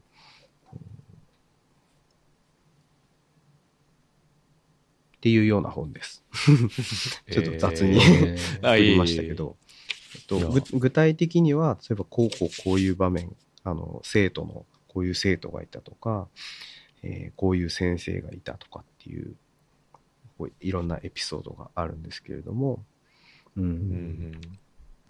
確かあの、例えば、あの、とっても面白いエピソードとして、その一番最初に序章みたいなところで書いてあるんだけど、この矢野さんはサッカー部の顧問もやってるんですね。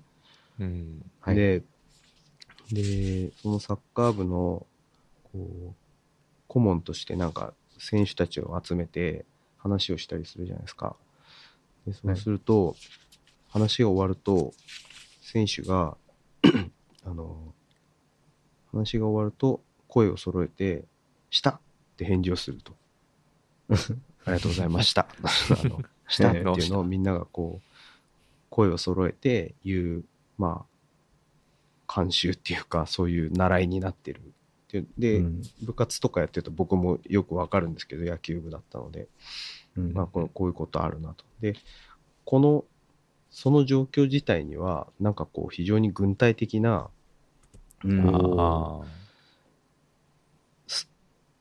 スタイルの、こう、とが踏襲されているっていうところがあって、じゃあそれってなんかこう、なんていうの、その、顧問の、その先生の側は、こう、圧倒的にそう上の立場にあり、で、そこに対して、えー部員の選手たちの方は、えー圧倒的に下にっていう、そういう強い上下関係のもとで、踏襲されているそういう声を揃えて返事をするみたいな、こう、軍隊的なスタイルがそこにはある。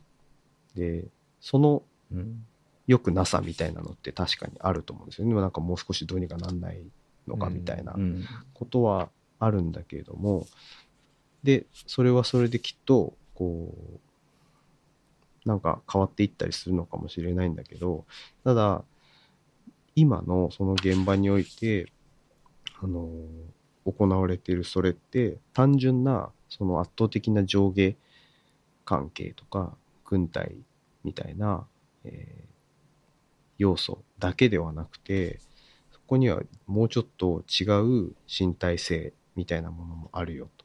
で、うんその、例えば自分は、そ自分はっていうかその矢野さんは、えー話を終わる、終わるときに、えー話の終わりに対して部員たちがしたっていうから、その話が終わったよっていうことを、あのー示すために、いつも、あのーはい、以上ですっていうふうにいうような合合言葉みたいなのを必ず入れていると。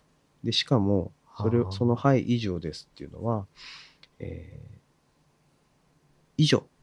みたいな、あの、言い方ではなくて、自分の滑舌とか、かつ、なんとなくもう少し威厳を保つようなっていうようなところの絶妙なバランスとして、えーはい、以上ですっていう言い方が選ばれ、しかも、そのはい、以上ですっていうのも、えーそんなにはっきりというわけじゃなくて、えー表記、表記が難しいんですけど、はい、以上です、みたいな、なんかこう、そういう言い方を自分はこう編み出していって、それをこう一応おしまいの合図にしている、みたいな。で、それを選手たちが感じ取っ、感じ取って聞き取って、終わったなっていうことで、したっていう返事を返すと。で、一方、選手たちの方は、ま部員たちの方は、こ声を揃えてるんだけど、そこにも工夫があって、えっと、部部活の顧問をやって3年目ぐらいに矢野さんは気づいたって書いてるんですけど、この下っていう声が揃うって言われる直前に、一人、みたいなのことをこう発してる人がいて、それを選手たちはみんなで感じ取って、したみたいな感じで、こう呼吸を合わせる 合図みたいのをしていると。そういうなんかこう、だからなんか顧問の側も選手の側も、なんかその形式を、こう、あ形式として保つために、ー全うしようとしてるみたいな。そう、共同作業みたいなことに実はな。なっていると。みたいな、なんかそういう、一見、なんかこう非常に抑圧的な、こう、はいはい状況なんだけど、実は、あの、相互協力みたいなことが行われてたりするみたいな。うん。そういう関係性っていうのが、っていう面もある、あるんだよ、みたいな、あの、こととかを、それがまあこの体っていう意味ですね。身体性みたいなで、うんなるほど。まあ、そそういうような、あの、身体性とか、その、身体性に注目するって結局その生徒一人一人の個別性みたいなあのうん。ことを、肯定するとか重んじるっていうことにつながると思うんですけど、うん。なんかこう、いろんなせこういう生徒がいたとか、こういう場面があったとかっていうようなことが紹介されている本で、えー一つ一つ面白かったのは、一つは、なんかこう、それこそ育児育児の中でもこういう、なんか微妙な体とか、音声とかのこう使い方とか、あるいは感じ取り方、うん子供のこう身体性みたいなものをいろいろキャッチして、あの、いるなっていうことを考えたりしたんですよね。なんか、うん自分の家の子供の言葉って聞聞き取れるじゃないですか。何を言いたいか。もうちょっと、うん。今もう2歳なんでだいぶはっきりしてきたんですけど、言葉の覚えたてぐらいの頃とかで単語の語彙が少ない時って、他の、例えば祖父母とか、なんか他の家の人が聞いても何言ってるかわかんないんだけど、親だけは子供が今言おうとしているその語彙がわかるみたいな。うん。それってなんかこう、本当共同作に業みたいな。お音だけ、そう、音だけ拾ったら、多分そう言ってるようには聞こえないけど、これまでにこう、聞き取ってきた、あの、経験の集積みたいなものがいろいろこう、その子供の発している語を補って、あ、これのことだなとか、あの、わかるみたいな。うんあの、魚って言ってるつもりなんだけど、かなとか、うん。なとか、あ、か、なってしか言ってないんだけど、なんかそのうん。子供の身体性とか発声のいろんな情報から、あ、魚のことを言ってんだねみたいのが親はわかるうん。みたいな、そういうのことがたくさんあるなっていうのと、うん。うん。あとは、その、学校とか教育のことも、やっぱり育児してると、いろいろ考えたり、まあ先のことですけど考えたりする中で、うん。なんかこうこの本読んでて、あの、結構反省したのが、なんかそれこそさっきの校則、ブラック校則とか、いろんな抑圧的な、こう、面ばかりが、なんか学校っていう場の自分の印象になっていて、うん。なんかこう、ひ全否定、否定的な面ばかりになってたなって思って、学校っていう場所への、なんかこう、イメージが。うんうん。うん。だけど、なんか、それだけではないっていうことをうん、こう、思い出させてくれたというか、教えてくれたというか、そういう、うん。確かに。そういう本でしたね。え嫌なことばっかり覚えてる感じはありますね。そうそうそう。うんなんか多分、もう学校、大学はちょっと別として、高校とか中学とかってもう20年ぐらい、僕だと20年以上前になるんですよね。もうその場所にいたのが。でなんかやっぱ遠ざかると、こう、そこに対するイメージっていうのも、なんか、凝り固まってしまうところがあるなぁと思って、うんうん。うん。そうですね。更新はされていくんだけど、なんか、うん。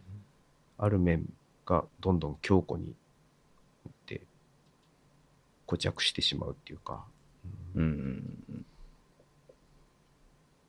そうですね。あとまあ、悪いニュースの方が入ってきやすいんで、うんうん、そうですよね。はい。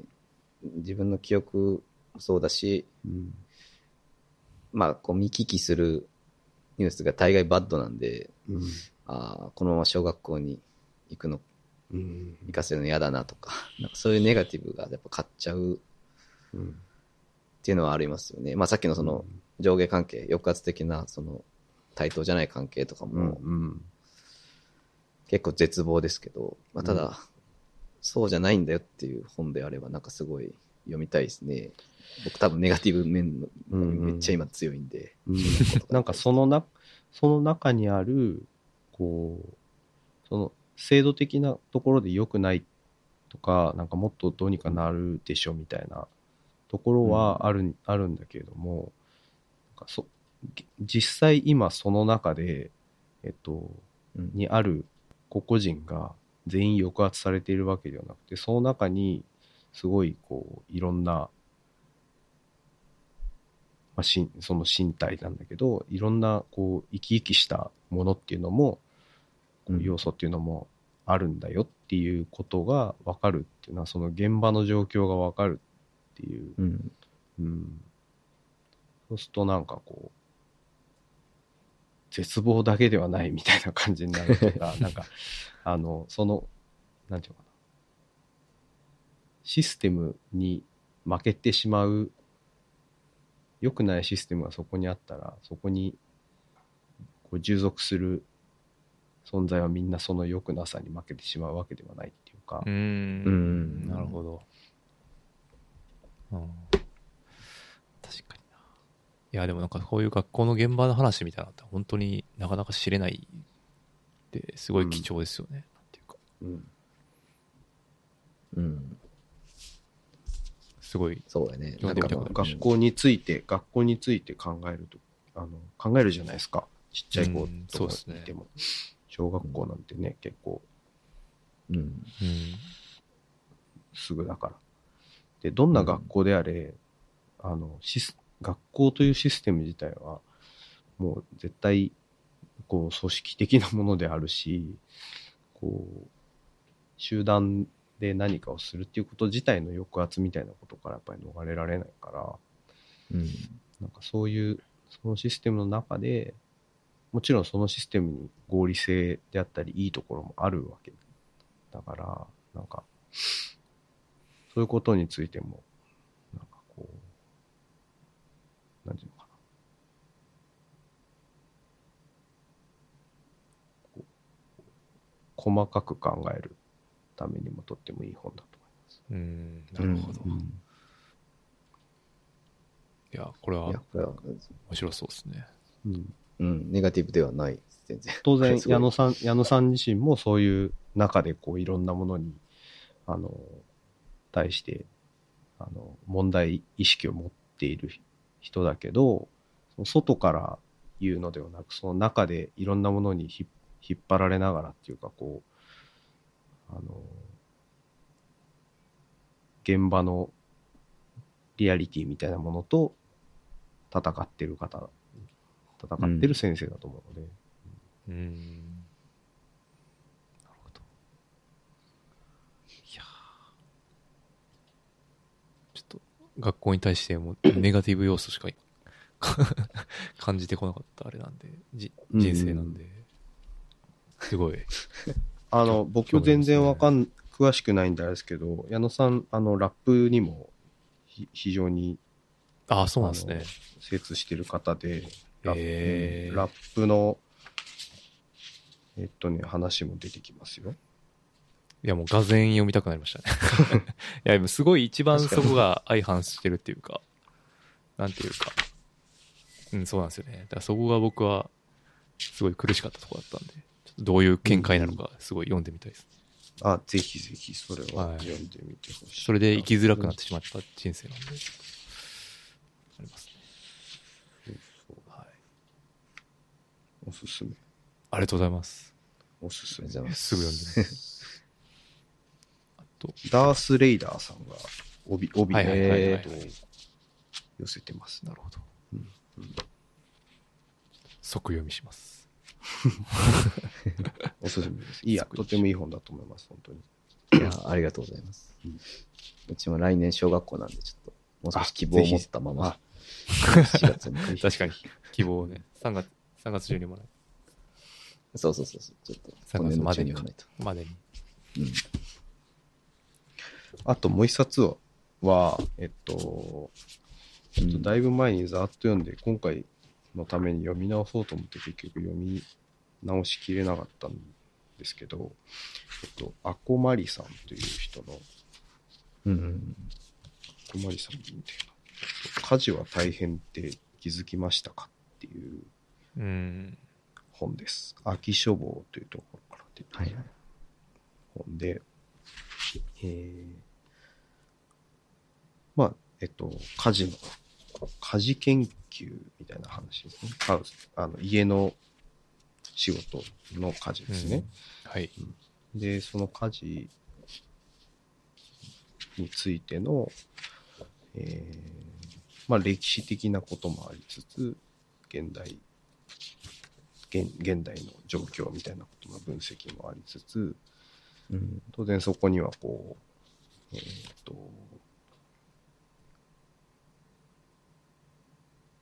女性、女性がそれをすべきだっていうふうに、こう制度の側からそういうことがこう、なんていうのかな、作られていった面もある。っていうようなことであるとか、えー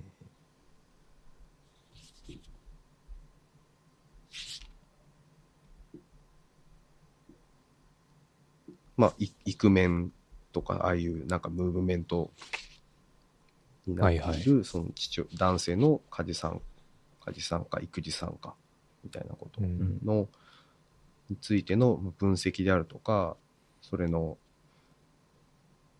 まあなんか、なんていうのかな、実際どうなのかみたいなこととかうん。書い書かれてるんですけど、多分これは、えっと、僕が一番、えっと、よ、あの、知り、ここが知りたかったっていうか、これがなんか救いになったなっていうのは、えっと、家事の、家事のシェアの仕方の難しさについて書いてあったところが、いや、本当そうだよなっていうふうに思ったところなんですよね。なんかねどうだっけな。家事の、家事は、えー平等な家事シェアは可能かっていう。うん。うん。とがあって、それは結構ほんとずっと考えていて、あの、平等っていうのは、例えば半々にする家事をこう50%、50%に負担するって、うん果たしてそれで50、それでいいんだろうかみたいなことを結構考えてたんですよね。っていうのは子供が生まれて、それまでは、こう、割と、あの、僕が家のことをやることが多かったので、うちの場合は。うん。うんはえー8人ぐらいで、僕が家の家事のをやっていて、それが子供が生まれて育児がその家の中の作業として増えたり、えー妻が家にいる時間が長くなったりうん。したことによって、そのバランスがこれまでと変わって、えー育児も含めた家の中の家事、家事プラス育児のシェアが、なんかこう、50、50ぐらいになったと思うん。と思うんですよ、うんと思ってるんですよ。うんざっくりね。だけど、はいあ そうすると、僕の家事の負担としては減ってるわけなんですよね。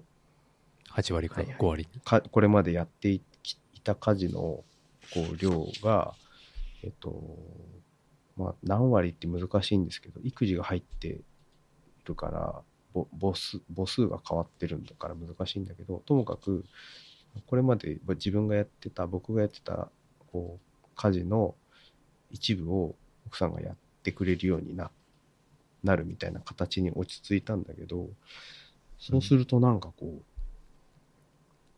逆にストレスが増えた部分があって、やってもらうことで。あ。あそう。で、そでもやってもらってるから、楽になってるはずなのに、あ。うん。なんでそういう実感がないんだみたいなことが結構なんか、わかんない。悩ましかったんですけど、やっぱりその、家事って、その、実務として半々にしてても、実はそれは半々にはななってないっていうか、ならないみたいなことを、うんこの本書いてあって、あの、家事っていうのは必ずどっちかが、なんていうのかな、こう、どちらかがなんかリーダーみたいになって。で、それに、えー、なんていうのかな。そういう関係性のもとでシェアを考えないと、単純に量を半々にしても、あの、半々にはならないのだ、みたいなことが書かれていて、うんなるほどって思ったんですよ。うん例えばせん、なんかこう、名前のない家事っていうふうにここには書かれてるんだけど、なんかこう、名前のない家事っていうのは、名前のある家事のついでに発生するものと、気配りの結果生まれるもの、生活習慣の一部と化しているものがある。つって、あいずれにしても家事に責任感を持っている人でなければ、やるべきことに気づきにくく手を出さないという問題がある。というふうに言って、多分ここが大事なんですよね。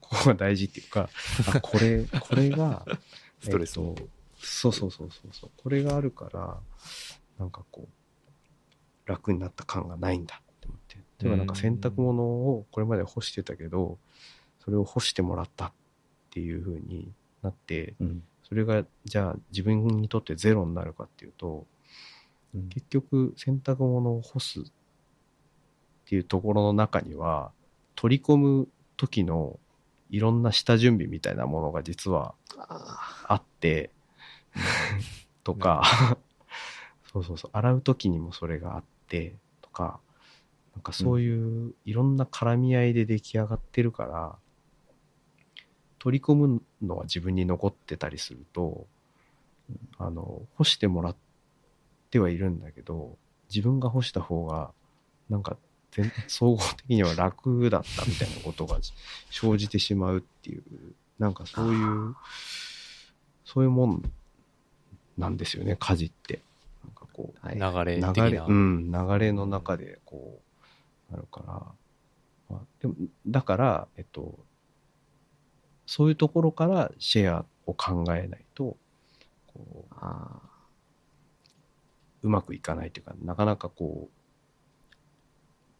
う、えっと、見えない大変さみたいなものを、だから可視化することが大事っていうことも書いてあるんだけど、うんうんなんかね、そういう家事の大変さに、えっと、ま文字通り、えっと、じ自分でやってたりしたんだけど、自分でそういう気がつかせてもらったっていうか、あ。あ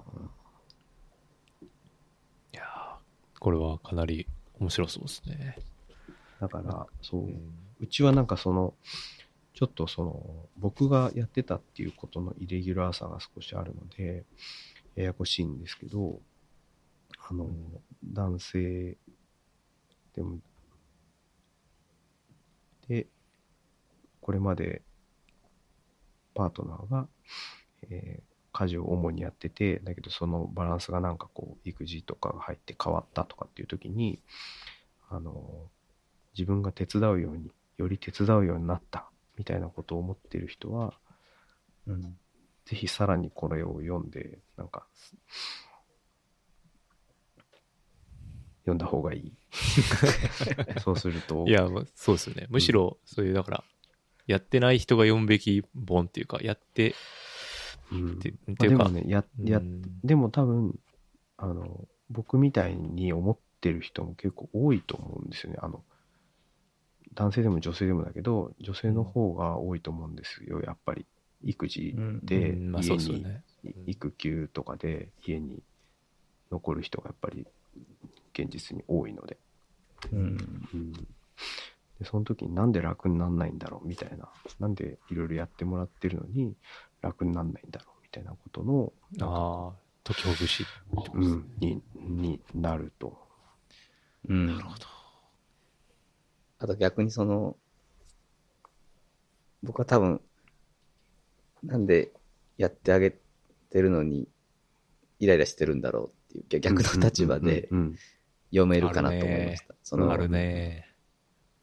むちゃくちゃ今日の話なんですけど、今日保育園がお弁当の日っていう月一の給食じゃない日だったんで、お弁当を作る日だったんですけど、ちょっと微妙に二人とも寝坊して、バババッとこう、まあ、妻が作り始めたんですけど、ちょっと僕も手伝おうってなって、うんあの、お弁当のね、その、ご飯を、えっと、上の子は自分で個別の個包装のふりかけを食べる瞬間にかけるのが好きなんで、おにぎりじゃなくて、おにぎりとお弁当の一段分全部白い米を詰めて、で、まあもう二段目はおかず。で、僕はそのお米をとりあえず一段目に詰めて、今日のお弁当をパッキングしようと思ったんですよ。うんうんごめんなさい、めっちゃ変な話ですけど。で、うん。けど妻的には、妻はそれを見て、えって言って、どうやら妻はおにぎりを握って、そのおにぎりのラップの部分に、最近まあ、ラップにかけるペンっていうのがあるので、うんそのおにぎりを握った後にペンで顔を描いたりして、まあ、かわ可愛く、ビジュアル的に可愛くしたおおお弁当を作ろうと思ってた。っていうことに、あと後から教えてもらったんですけど、うんうんうん。多分彼女の中に本当にプランがあったので、そういう。うんうんうん。僕は良かれと思ってご飯を詰めたりしたんですけど、うんうん多分そこで若干空気悪くなって、僕の中ではまあ50-50ではとは言わずとも、悪く言えばちょっとサポートしようっていう気持ちでうん。やったことが結局彼女のプランを崩すことになって、あの、なんで、あの時、あれ僕はやったつもりだったけどイライラしてたのかなとか、今回のケースは分かった、喋ったことで分かったんですけど、多分分からんまま消えていった事象もたくさんあると思うんで、この本を僕は読むとなんか逆のベクトルから読めるんじゃないかなっていう気はしました。うんうんうんそう、きっとね、そのプランがね、さっきのその洗濯物の話もそうですけど、結構のなんか家事ってプランがうん。実はあるんだなっていうことに気づ気づいたんですよね。一人でやってるとそれ気づかないっていうか、あんまり自覚しないんですけど、そこに人の手が入ると、あ、自分はなんか結構、こうこうこういう流れでやるっていうふうに思ってたり、まあそこになんか合理性があったりうん。して、でそそれが、ま人によるかもだけど、なんか家事の手応えとか喜びみたいのって、なんかそのプランが遂行されるみたいなところにあったりするあわかります。気がしていて、そうする、なんかだからなんかやっぱりそのストレスみたいな感じになっちゃうんですよね。それがこう、うまく流れていかないことのストレスがなんか、ね、だって手伝ってもらって別に、手伝ってもらってるんだから、ありがたいはずなのに、なんかこうん。うしこりが残るみたいな、うん。うん、のってなんかその、プランと、プランの遂行みたいなところなんだなと思って、だからあんまり、そこにこだわらないようにっていうのを気をつけるようになったりしましたね。難しいんですけど、どうしてもうなんん。か考えちゃうんですけど、うん。それに気づけないと、本当になんか謎の、謎のストレスみたいな感じになっちゃうから、気づけるだけい全然違うと思まあなんか、あうんの呼吸みたいなので、う。うん。二人でこうバディを組んで一つのプランを効率よく遂行してるときは、それはそれですごい。あ、だそれが本当理想的な、えっと、うん。シェアのあり方っていううんことなんですよ。で、そのためには、ひあの、そそうやって二人で一緒に共同的に一つのプランを遂行していくっていう時のシェアのあり方って、別にうん50、50じゃなくてもいいよ。いいよねっていうあ。うんそのために必要なのは、あの、片方が7割で片方が3割かもしれないけど、それが一番バランスよくスムーズにいくんだったら、それで、それが一番いいっていうか、それがシェアの、にとっていいバランス。うん50、50にすることによって、滞りが生まれて、なんかストレスが発生したりするんだったら意味ないじゃん。うんなるほどうん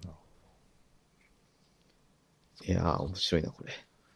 いや、なんか目次見てたんですけど、なんかい一汁一菜ブームとは何だったのかっていうのがあって、うんうん。これが今我が家で一番ホットなトピックなんで、ちょっとこれは読まざるを得ない。朝食の話につながる。まあ、つながる感じですね。いや、ううんん、そうなんですよ。あ一汁一菜ってめっちゃ、こう、言われてる、言われてるじゃないですか。うんうん。僕はあんまり意味が分かってなくて、その、意味が分かってないというか、別に反対するわけじゃないんですけど、いや、別に、すいや、分かるけど、いや、僕はそこまで食事、まあ、もうちょっと食事にコミットしたいっていうか、あまあ、育ってきた環境とかも多分全然あると思うんですけど、うんうん、一汁一菜では、まあ、シンプルに嫌だなって思ってるんですよ。ああ、僕は。はいはい。足んないってこと？足んないっていうわけじゃないんですけど、なんかこう、食事した感じがしないっていうか、なんて言えばいいかな。まあ、うん満足感がないって、まあ足りないってことなんですけど。いうんうんや、ほんまマジでこれなんで流行ってんやろって思ったんで、ちょっと東京ほぐしてほしいなって思ってたんで、ちょっとうん。読みたいなと思いました。うんうん。そう。いや、いや、これ、ぜひぜひ。うん。はい。なんかすごい、他にも、なんかし割と主義主張が分かれそうな話がいっぱい書いてありそうな。うん、でもね、と、あの、すごい、け結構分厚い本でもあり、はいでこ。の人は、あの、研究し、研究者そうって言っていいのかな、うんまあ、えっと、うん、研究、研究家って書いてありますけど、まあ、はい。ほぼ研究者と言うあの、キャリア的にどうなのかわかんないけど、内容的には非常に、あの、いろんなデータとか、いろんな、えーものから、あのを参照して、非常に説得的に書かれている本なですね。ので、うん、すごい勉強にもなるし、さっき言ったように、確かに。いろんな気づきや救いがある、うんうん。反省もある。うん。それしかなさ、僕はなさそうな気がしますけど。じゃあ、あでも反省うん いや、でもなんか家事についてそういうふうになんていうか、まあ定量的だったり定性的だったりで分析してる書籍とかうんうん。行為みたいなのはあんま見かけないんで、すごい興味うん、うがきました。ん、そうですね、きっと、うんあの、あなんだっけ、僕はあんまり見見てないからわかんないんですけど、あの、逃げ恥とかも、ああ、うん、この方向性的な。そうそうそうそうそう。あはそういうこととかも書いてありましたね。うん。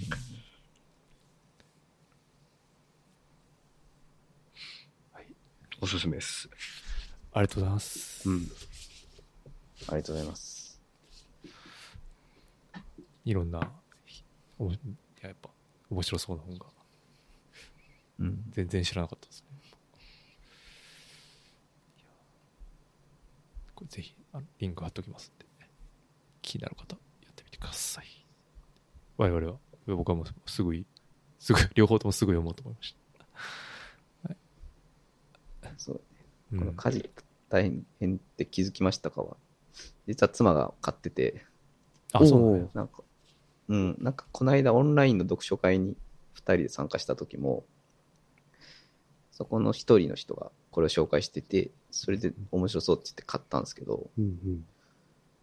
妻結構寝る前に暗い中読むタイプなんですけど、なんかこれ、さっきおっしゃったように結構これ難しいんですよね、割と。そうそう、あのー、結構ね、その、レ、レ、論、論文までいかないけど、研究レポート的な内容が。ですよね。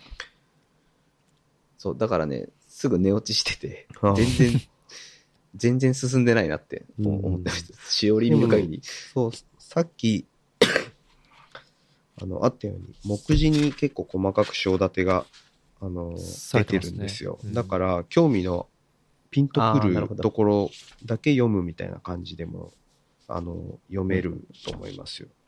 あ通して読むと結構大変うん。だけど、別個に読んでもあの大丈夫だと思う。それもともと結構それぞれ別の原稿をああの合わせたあ編み、うんうん、そうそうそうっていう感じだから、書出がね、バラバラだったりするんですよね。あ、それは読みやすいですね。だから、気になるトピックから読むみたいな読み方で、僕も結構そうやって読読みましたね。あなるほど。うん。楽しみでうす。んうん。いい本です。おすすめ本。ありがとうございます。ありがとうございます。はい。そん、あとは、そうっすね。まあ、時間も大概なんで、うんうんうん。なんか、あるかな。あこの来週保育園の結果が出るっていうのが気になるんですけど、これ来週っていうのは、い今日から見て来週なんですか？あー、そうです。もう来週そう、か。2月1日？2月かとか、はい、2そうやね月に結果が出るそっんですけどか、そうですね。4月からの。そうなんですよ。あなんかあ、、ドキドキですね。はい。ああ、そうなんですよ。本当にそうで、結構シビアなエリアに住んでまして、なるほど。で、あ子供数がすごい多くて、で、うん保育園を拡充してるが、うん。えっと、2年前とか結構、結構な数待機児童出てたみたいな。状態から改善されて、去年はまあ、まし、7割とかやったかな、うん確か。。うんうん。みんな受かってるけど、でもまあ、15個ぐらい書いたん7割かか。そう、そうなんですよ。え、3割落ちてんの？みたいな。怖っみたいな。で、まあ今、戦々恐々、まあ10何個書いてもらったんかな。え、そんなに書けんの？15個かな。確か。あ、すごいね。うん、書ける量はあるけど、うんうんまあでも、あ結局、点数付けられて、順番に決まっていくんで、うん。いや、どうなるんかなっていう感じ。うん。っていうだけ。なんですけど、本当に。いいや、これでも大事なことやね、めちゃくちゃ。見学とかも行きました。や、僕は行けてなくへやっぱ平日しかなくて、なかなか、結局行かずじまいでしたね。ただ、その行ってきて、きその話を聞き、まあ、ただ、まだ1歳とかなんで、まあなんか、どう、まあ早期教育には近いんですけど、うんうん。なんか保育園でなんなんかどうしたいとかがあんまり僕はなくて、ああ。あ、まあ早期教育もそこの話なんそうですねはい。早期教育についても書いてありましたよね、あそうメモに。だから、うんうんうん。まあそれよりかは、まあ送り迎え僕今テレワークなんで、うん。まあ、全然どこでもいいよって話だったし、でも近い方がいいっすよ。まあそうそうなんですそうなんですよ。うんで、やっぱり駅とか家から近い方がいいよね、みたいな話になってて、うんで、なおかつまあ、その、パートナーを見て、まあうん不信感を抱かなかったっていう ところをピックして、そういう順番につけていった感じだったんですよね、順番です。っていうところで、うん、なんか、どうなんかなみたいな。まあ、遠かったら嫌なみたいな。ああ、入れはしそうだけど、どこにある？いやそれも全入れるかも微然妙。わかんないんですよね。だからなんか、え、そうなんや。なんかポイント制じゃないですか、基本。うんそうなんで、結構街中で、うん、両方見るというか、その、二人目パターンもあるじゃないですか。二人目やったら絶対入れるんですよ。ポイント。そうですね。そうですねポイント高いんで。。うんうんで、共働きで一人目っていうパターンは、が多分まあ、割合としては絶対一番多いと思うんですけど、うんうんじゃあそこでなら横並びになって、あとはそれぞれの家庭環境と年収ですよね。うん。うん。それでまあ、お前ら順番に並べって言われて、並べさせられて、お前どこ入りたいねんっていうふうにシステムなんで、いや、わからんなーっていう、その、いや、そんなた、で、明らかになんか、うん。金持ちやなみたいな人も、まあ、街にはいるんで、いや、うん。こいつらには買ってるやろ、みたいな、を毎日言いながら歩くみたいな感じなんですけど、嫌な感じ。いや、こいつらが貧乏やな、みたいな。うんいや、こいつらの金はないやろ、みたいな感じ。ですけど。で、まあ、早期教育の話は、うんそれと関連してるというか、その、あれですね、だからその今、今は育休中で、その、まあコロナとかもあってあんまり、なんていうかな。というか、その友達と頻繁に会うわけにも、その、同年齢の子供を持ってる友達がそんなたくさんいるわけでもないですし、うんうん。で、その、うん。パートナー自身もずっと、まあ子供とマンツーマンみたいな状態なんで、まあなんかクラスみたいに行くか、みたいな。まあ4月まで、保育園行くまでの間に行くかみたいなんで、そのパートナーが選んで、まあ、行ってる、行っている中で、うんその曜日が祝日やって、なんか、行くみたいな誘われて、で、僕はそもそもその、別にそんなん意味ないやんと思ってるんで、うあ みたいな。どうしよっかな、みたいな。いや、でも、まあ、一回ぐらい行くか、みたいな。まあ、い行かへん、行かないのもまあ角立つし、行くか、みたいなんで、まあ一回行ったんですよね。結構それに3ヶ月前なんですけど。で、行った時に、それ祝日だったんですけど、残りの家族全員、その夫側も来てて、うんうんこの時点で、あ、あやばいやばいと思って。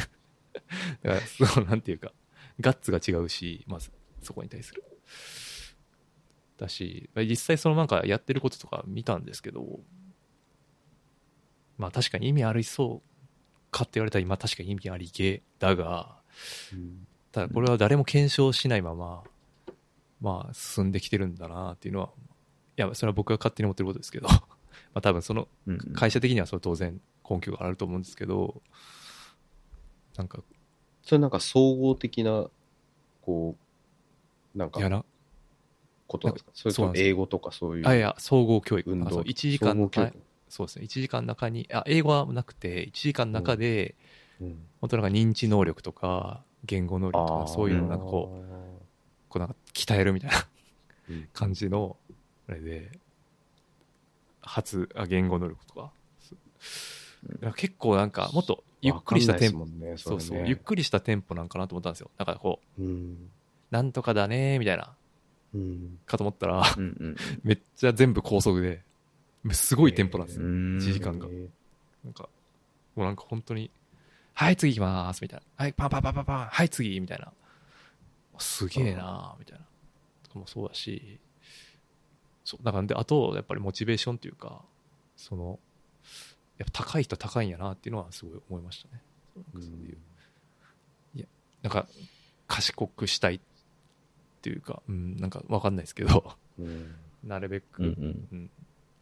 なんかこう、IQ を高めたいとか、まあ、それこそ英語を話しできるようにしたいとか、うんうんうんそういうやっぱ、で、なんか実際、まあ、それもあるあったりとか、あと、なんか僕は別に、やっぱ自分がここまで、が生存者バイアスがあって、うんうんまあ、そこそこ柄悪いところで育ち、とはいえ、まあなんとなく生きてきて、今ここがあるから、まあそれよりはいい環境だから大丈夫だろうみたいな。うんうん。まあ、楽観視してるんですけど、でもなんか、やっぱり、そう会社の先輩とかでもう中学生の子さんとかいて、だ中学受験したみたいな話聞いたときに、へえみたいな。いや中学あ、じゃあお子さん中学受験したかったんですかね？ししたいって言ったんですか？みたいな、うん。まあ、軽い気持ちなんか言ってたら、いやいやいやいや、そんなもう中学ぐらいまではもう基本全部親が決めるから、なんか考えた方がいいよみたいなこと言われて、はっ！っ！てなって、うん。まあ何も考えてねみたいな、っうん。ていうこともいろいろ考えて、そういう出来事もあったりして、いや、教育との向き合い方結構、いやこれから考えなあかんなみたいなことをうん。思う今日この頃っていう話でした。うん。うん。うん。お二人はどうですか？そういう考えたりしますか？っていう話。うん。まあ、卓簿家はまあまさにこれからって感じですもんね。そうやね。でも、まあ、うち住んでるエリアは結構私立主義の人が多くて、まあ、それこそ本当に小学校受験とかをする保育園の友達もいるし、お。小学校は公立でも、中学校からはもう私立で中高一貫校を目指しましょう。あ受験します。うんうん。まあ、山田知ってると思うけど、あ、僕神戸なんですけど、まあうん、神戸って結構私立文化うんうんまあそうよね。なんですよね。うん。で、まあ確かに私立を受けさせようって思っている親御さんとかの話を聞くと、まあ、あの、すごい一理あるなっていうか、あの、一一理って言うと上からやな。その、あ、なるほどなって思うことはあるんですよね。やっぱ自分と同じような、その、まあ世帯収入というか、で、同じような環境にいる。で、あの、育ってきた。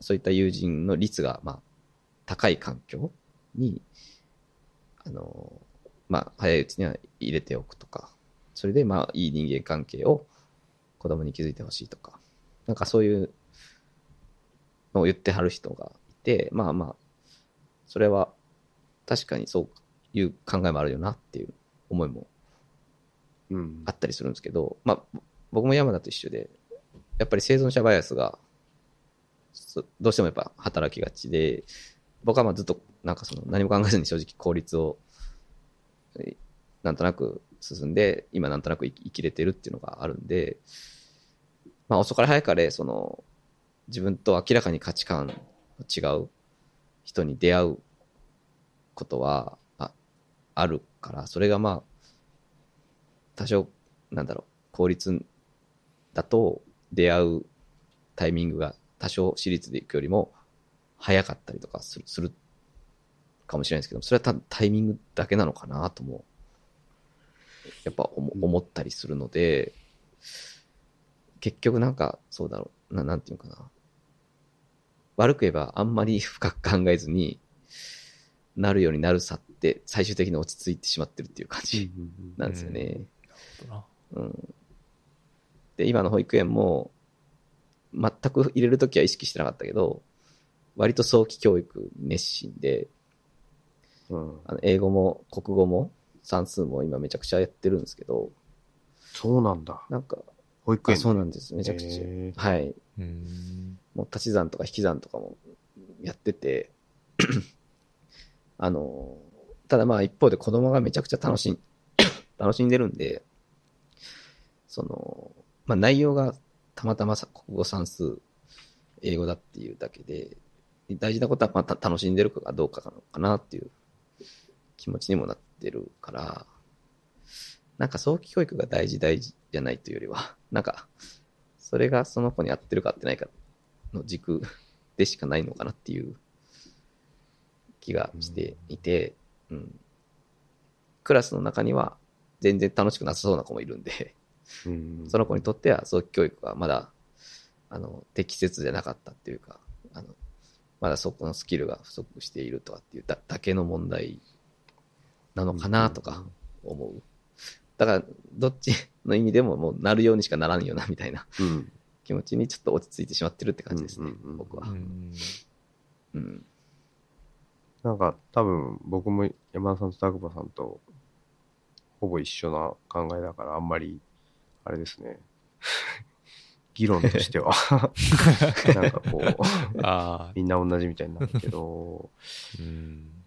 なんか難しいのでも悩悩ましいですよね。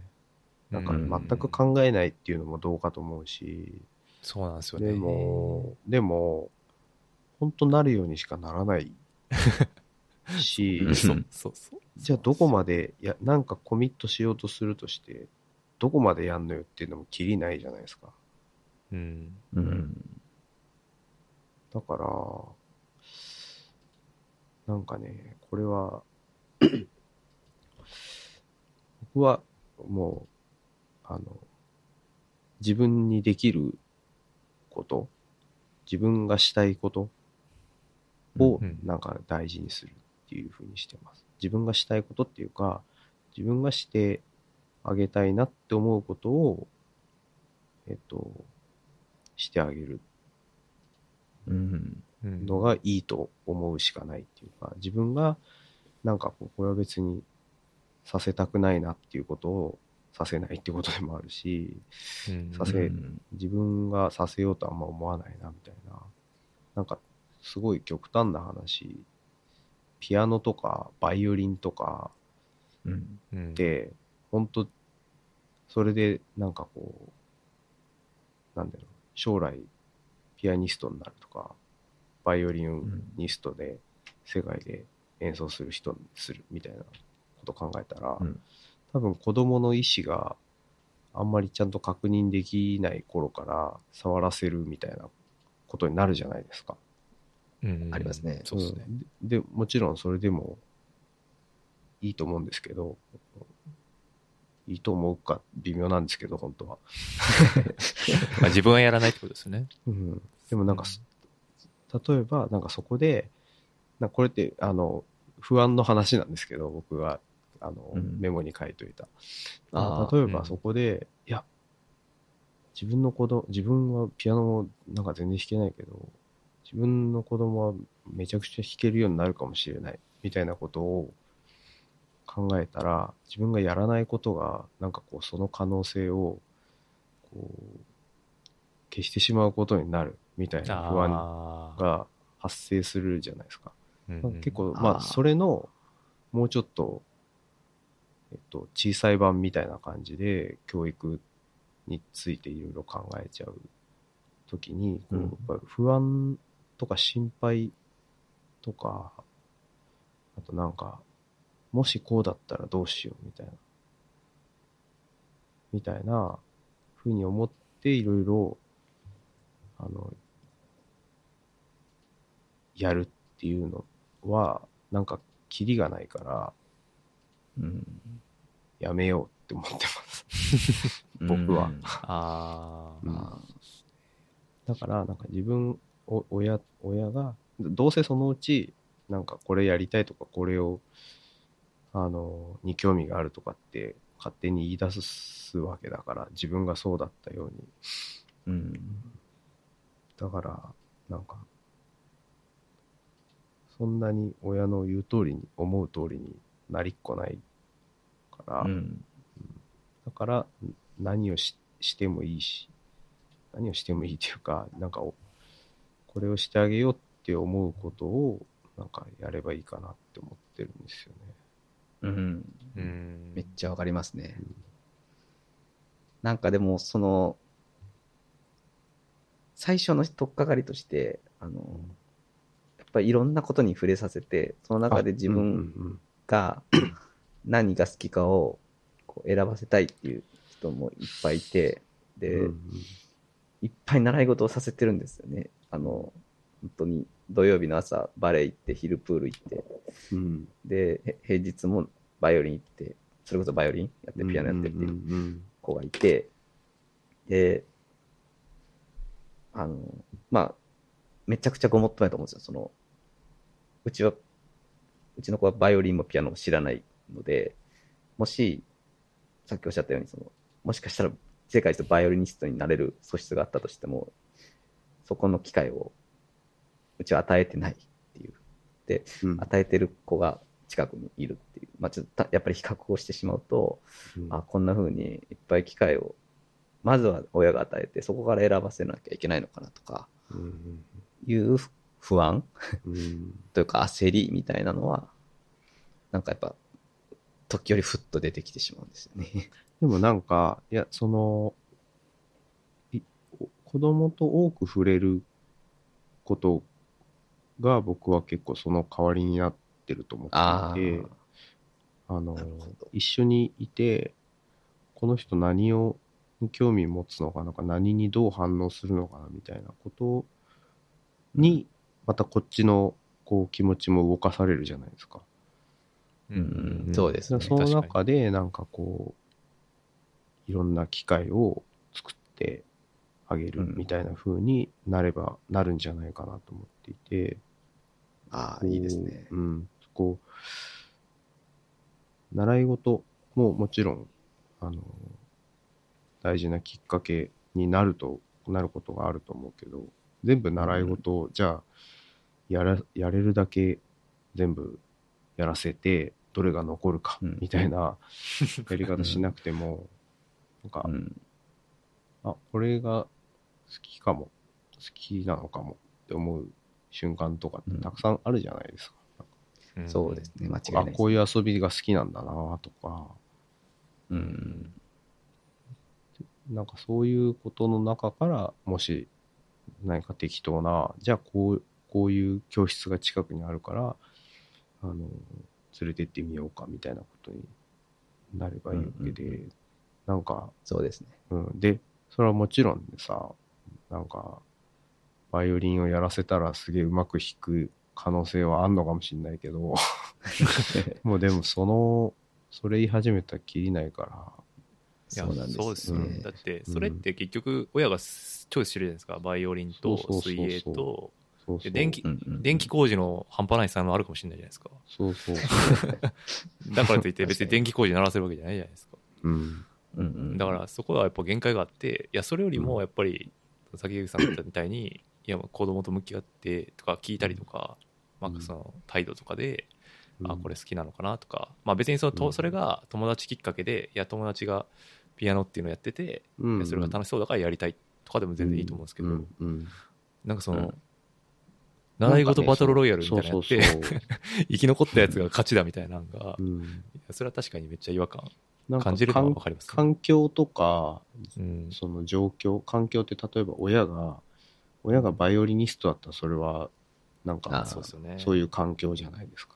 だけど、うんそうじゃないわけだから、うんうん。その、そうじゃないことをそんな気にしなくていいっていうか、うん。現状の環境とか、その毎日いろんなものに触れたり反応したりっていうことを、あの、に対してすごくもっと肯定的に考えればいいっていうか、うんあんまりその環境にで得られなかったことをマイナスに思わなくていいじゃんって思うんですけど、うんそうですね。確かに。なんかすごい楽観的だよって言われたりもするんですけど。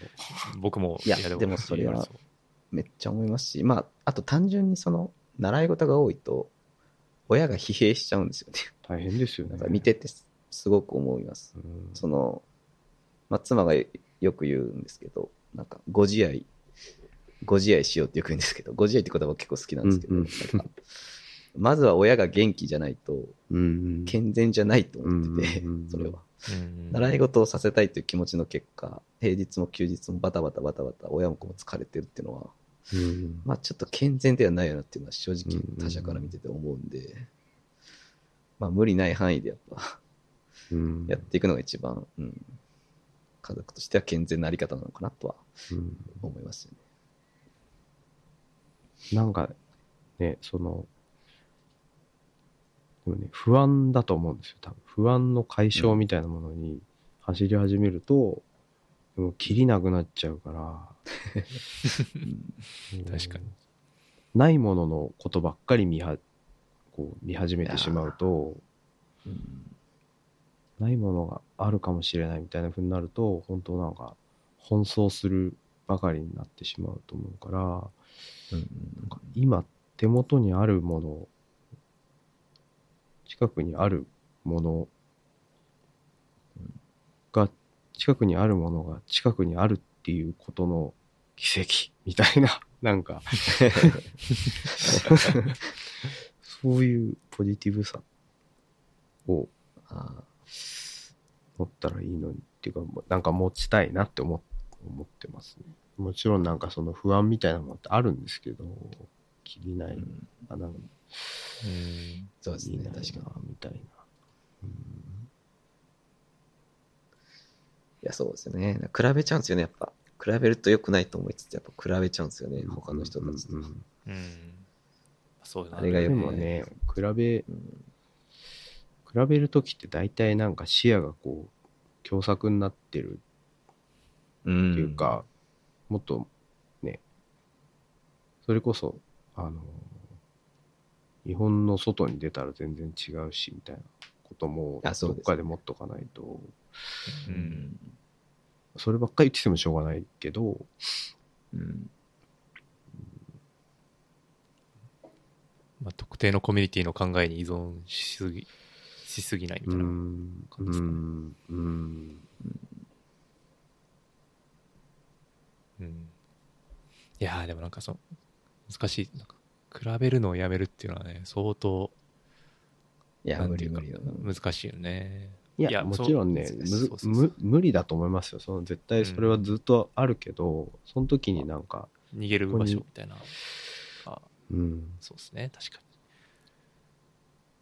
こになんか巻き込まれて逃げる術がないと結構ずっとしんどいと思うんでに。うん。うん。終わりがないじゃないですかうん。答えも出ないし。うんこんなところですかね、今 そうですね日は。はい。い。やいや、もう今いや、おも日も。ろいな。いやー、今日だいぶスイングしてましたね、ちょっと。いや、ちょっとやっぱおもろいな。うーん。いや、いや、なんかこの話できる場ないっすよね、マジで。マジでないと。いや、マジでそれ。マジでパパ友ですね これがそうですね。本当そうだ。これがパパ友かこれがパパ友か。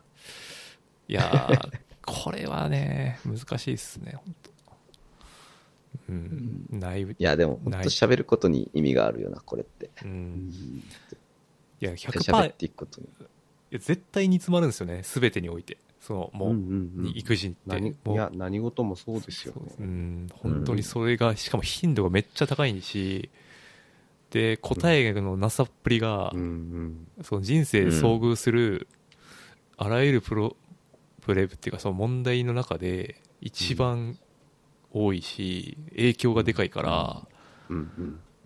なんか、すごい考えるか、もう、もうええやって、うんどっちかになっちゃうんで、すごい、その対処悩むんですよね。で、結構、そのパートナーに今、育児休暇みたいなこともあって、依存してるっていうか、いろいろ考えてくれたりとか調べてくれたりとか、うん。一緒に考えたりはなるべくしようとしてるんですけど、なんか乗っかってる部分も多いんで、まあ、4月からはそういうわけにもいかないんで、ちょっと考えないとなっていう。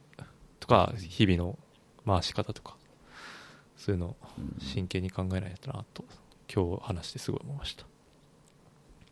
本当に。い保育園ね入れるといいっすねやー、これで落ちたら本当ちょっと日本死んでもらうしかないんですけど、マジで。懐かしいな。うん、マジで。日本の生死が今かかってるんですけど。うんうんいやーそうですね。いや、本当にそうです。もうは、入れなかったらちょっと、まあ、暴れるしかないんで。いやーはい。そうですね。ちょっとまた、あの、じゃあそうですね定期的に春ぐらい、春くらい、入園定期的に入園っていてそうですね。ちょっと入学。あ確かに。ね様子が見えてきたぐらいのそう感じですね。だって小学校入学もありますよね。そうだあ、それは気になりますよね。ですでかい。じゃあその頃に、桜がはいはい桜が散った頃に、散りかけた 頃に、再び参集して ちょっと話し合うということで、よろしいでしょうか。はいありがとうございます。すいません、お時間いただいて。ありがとうございます。いや、本当に。いや、でもこれは多分資産になっていくと思ってるんで、ぜひ引き続きちょっとご協力いただけると助かります。こちらこそすいません。じゃ今日は夜遅くまで、はい、ありがとうございました。竹口さんと高子さんでした。ありがとうございました。ありがとうございました。ありがとうございました。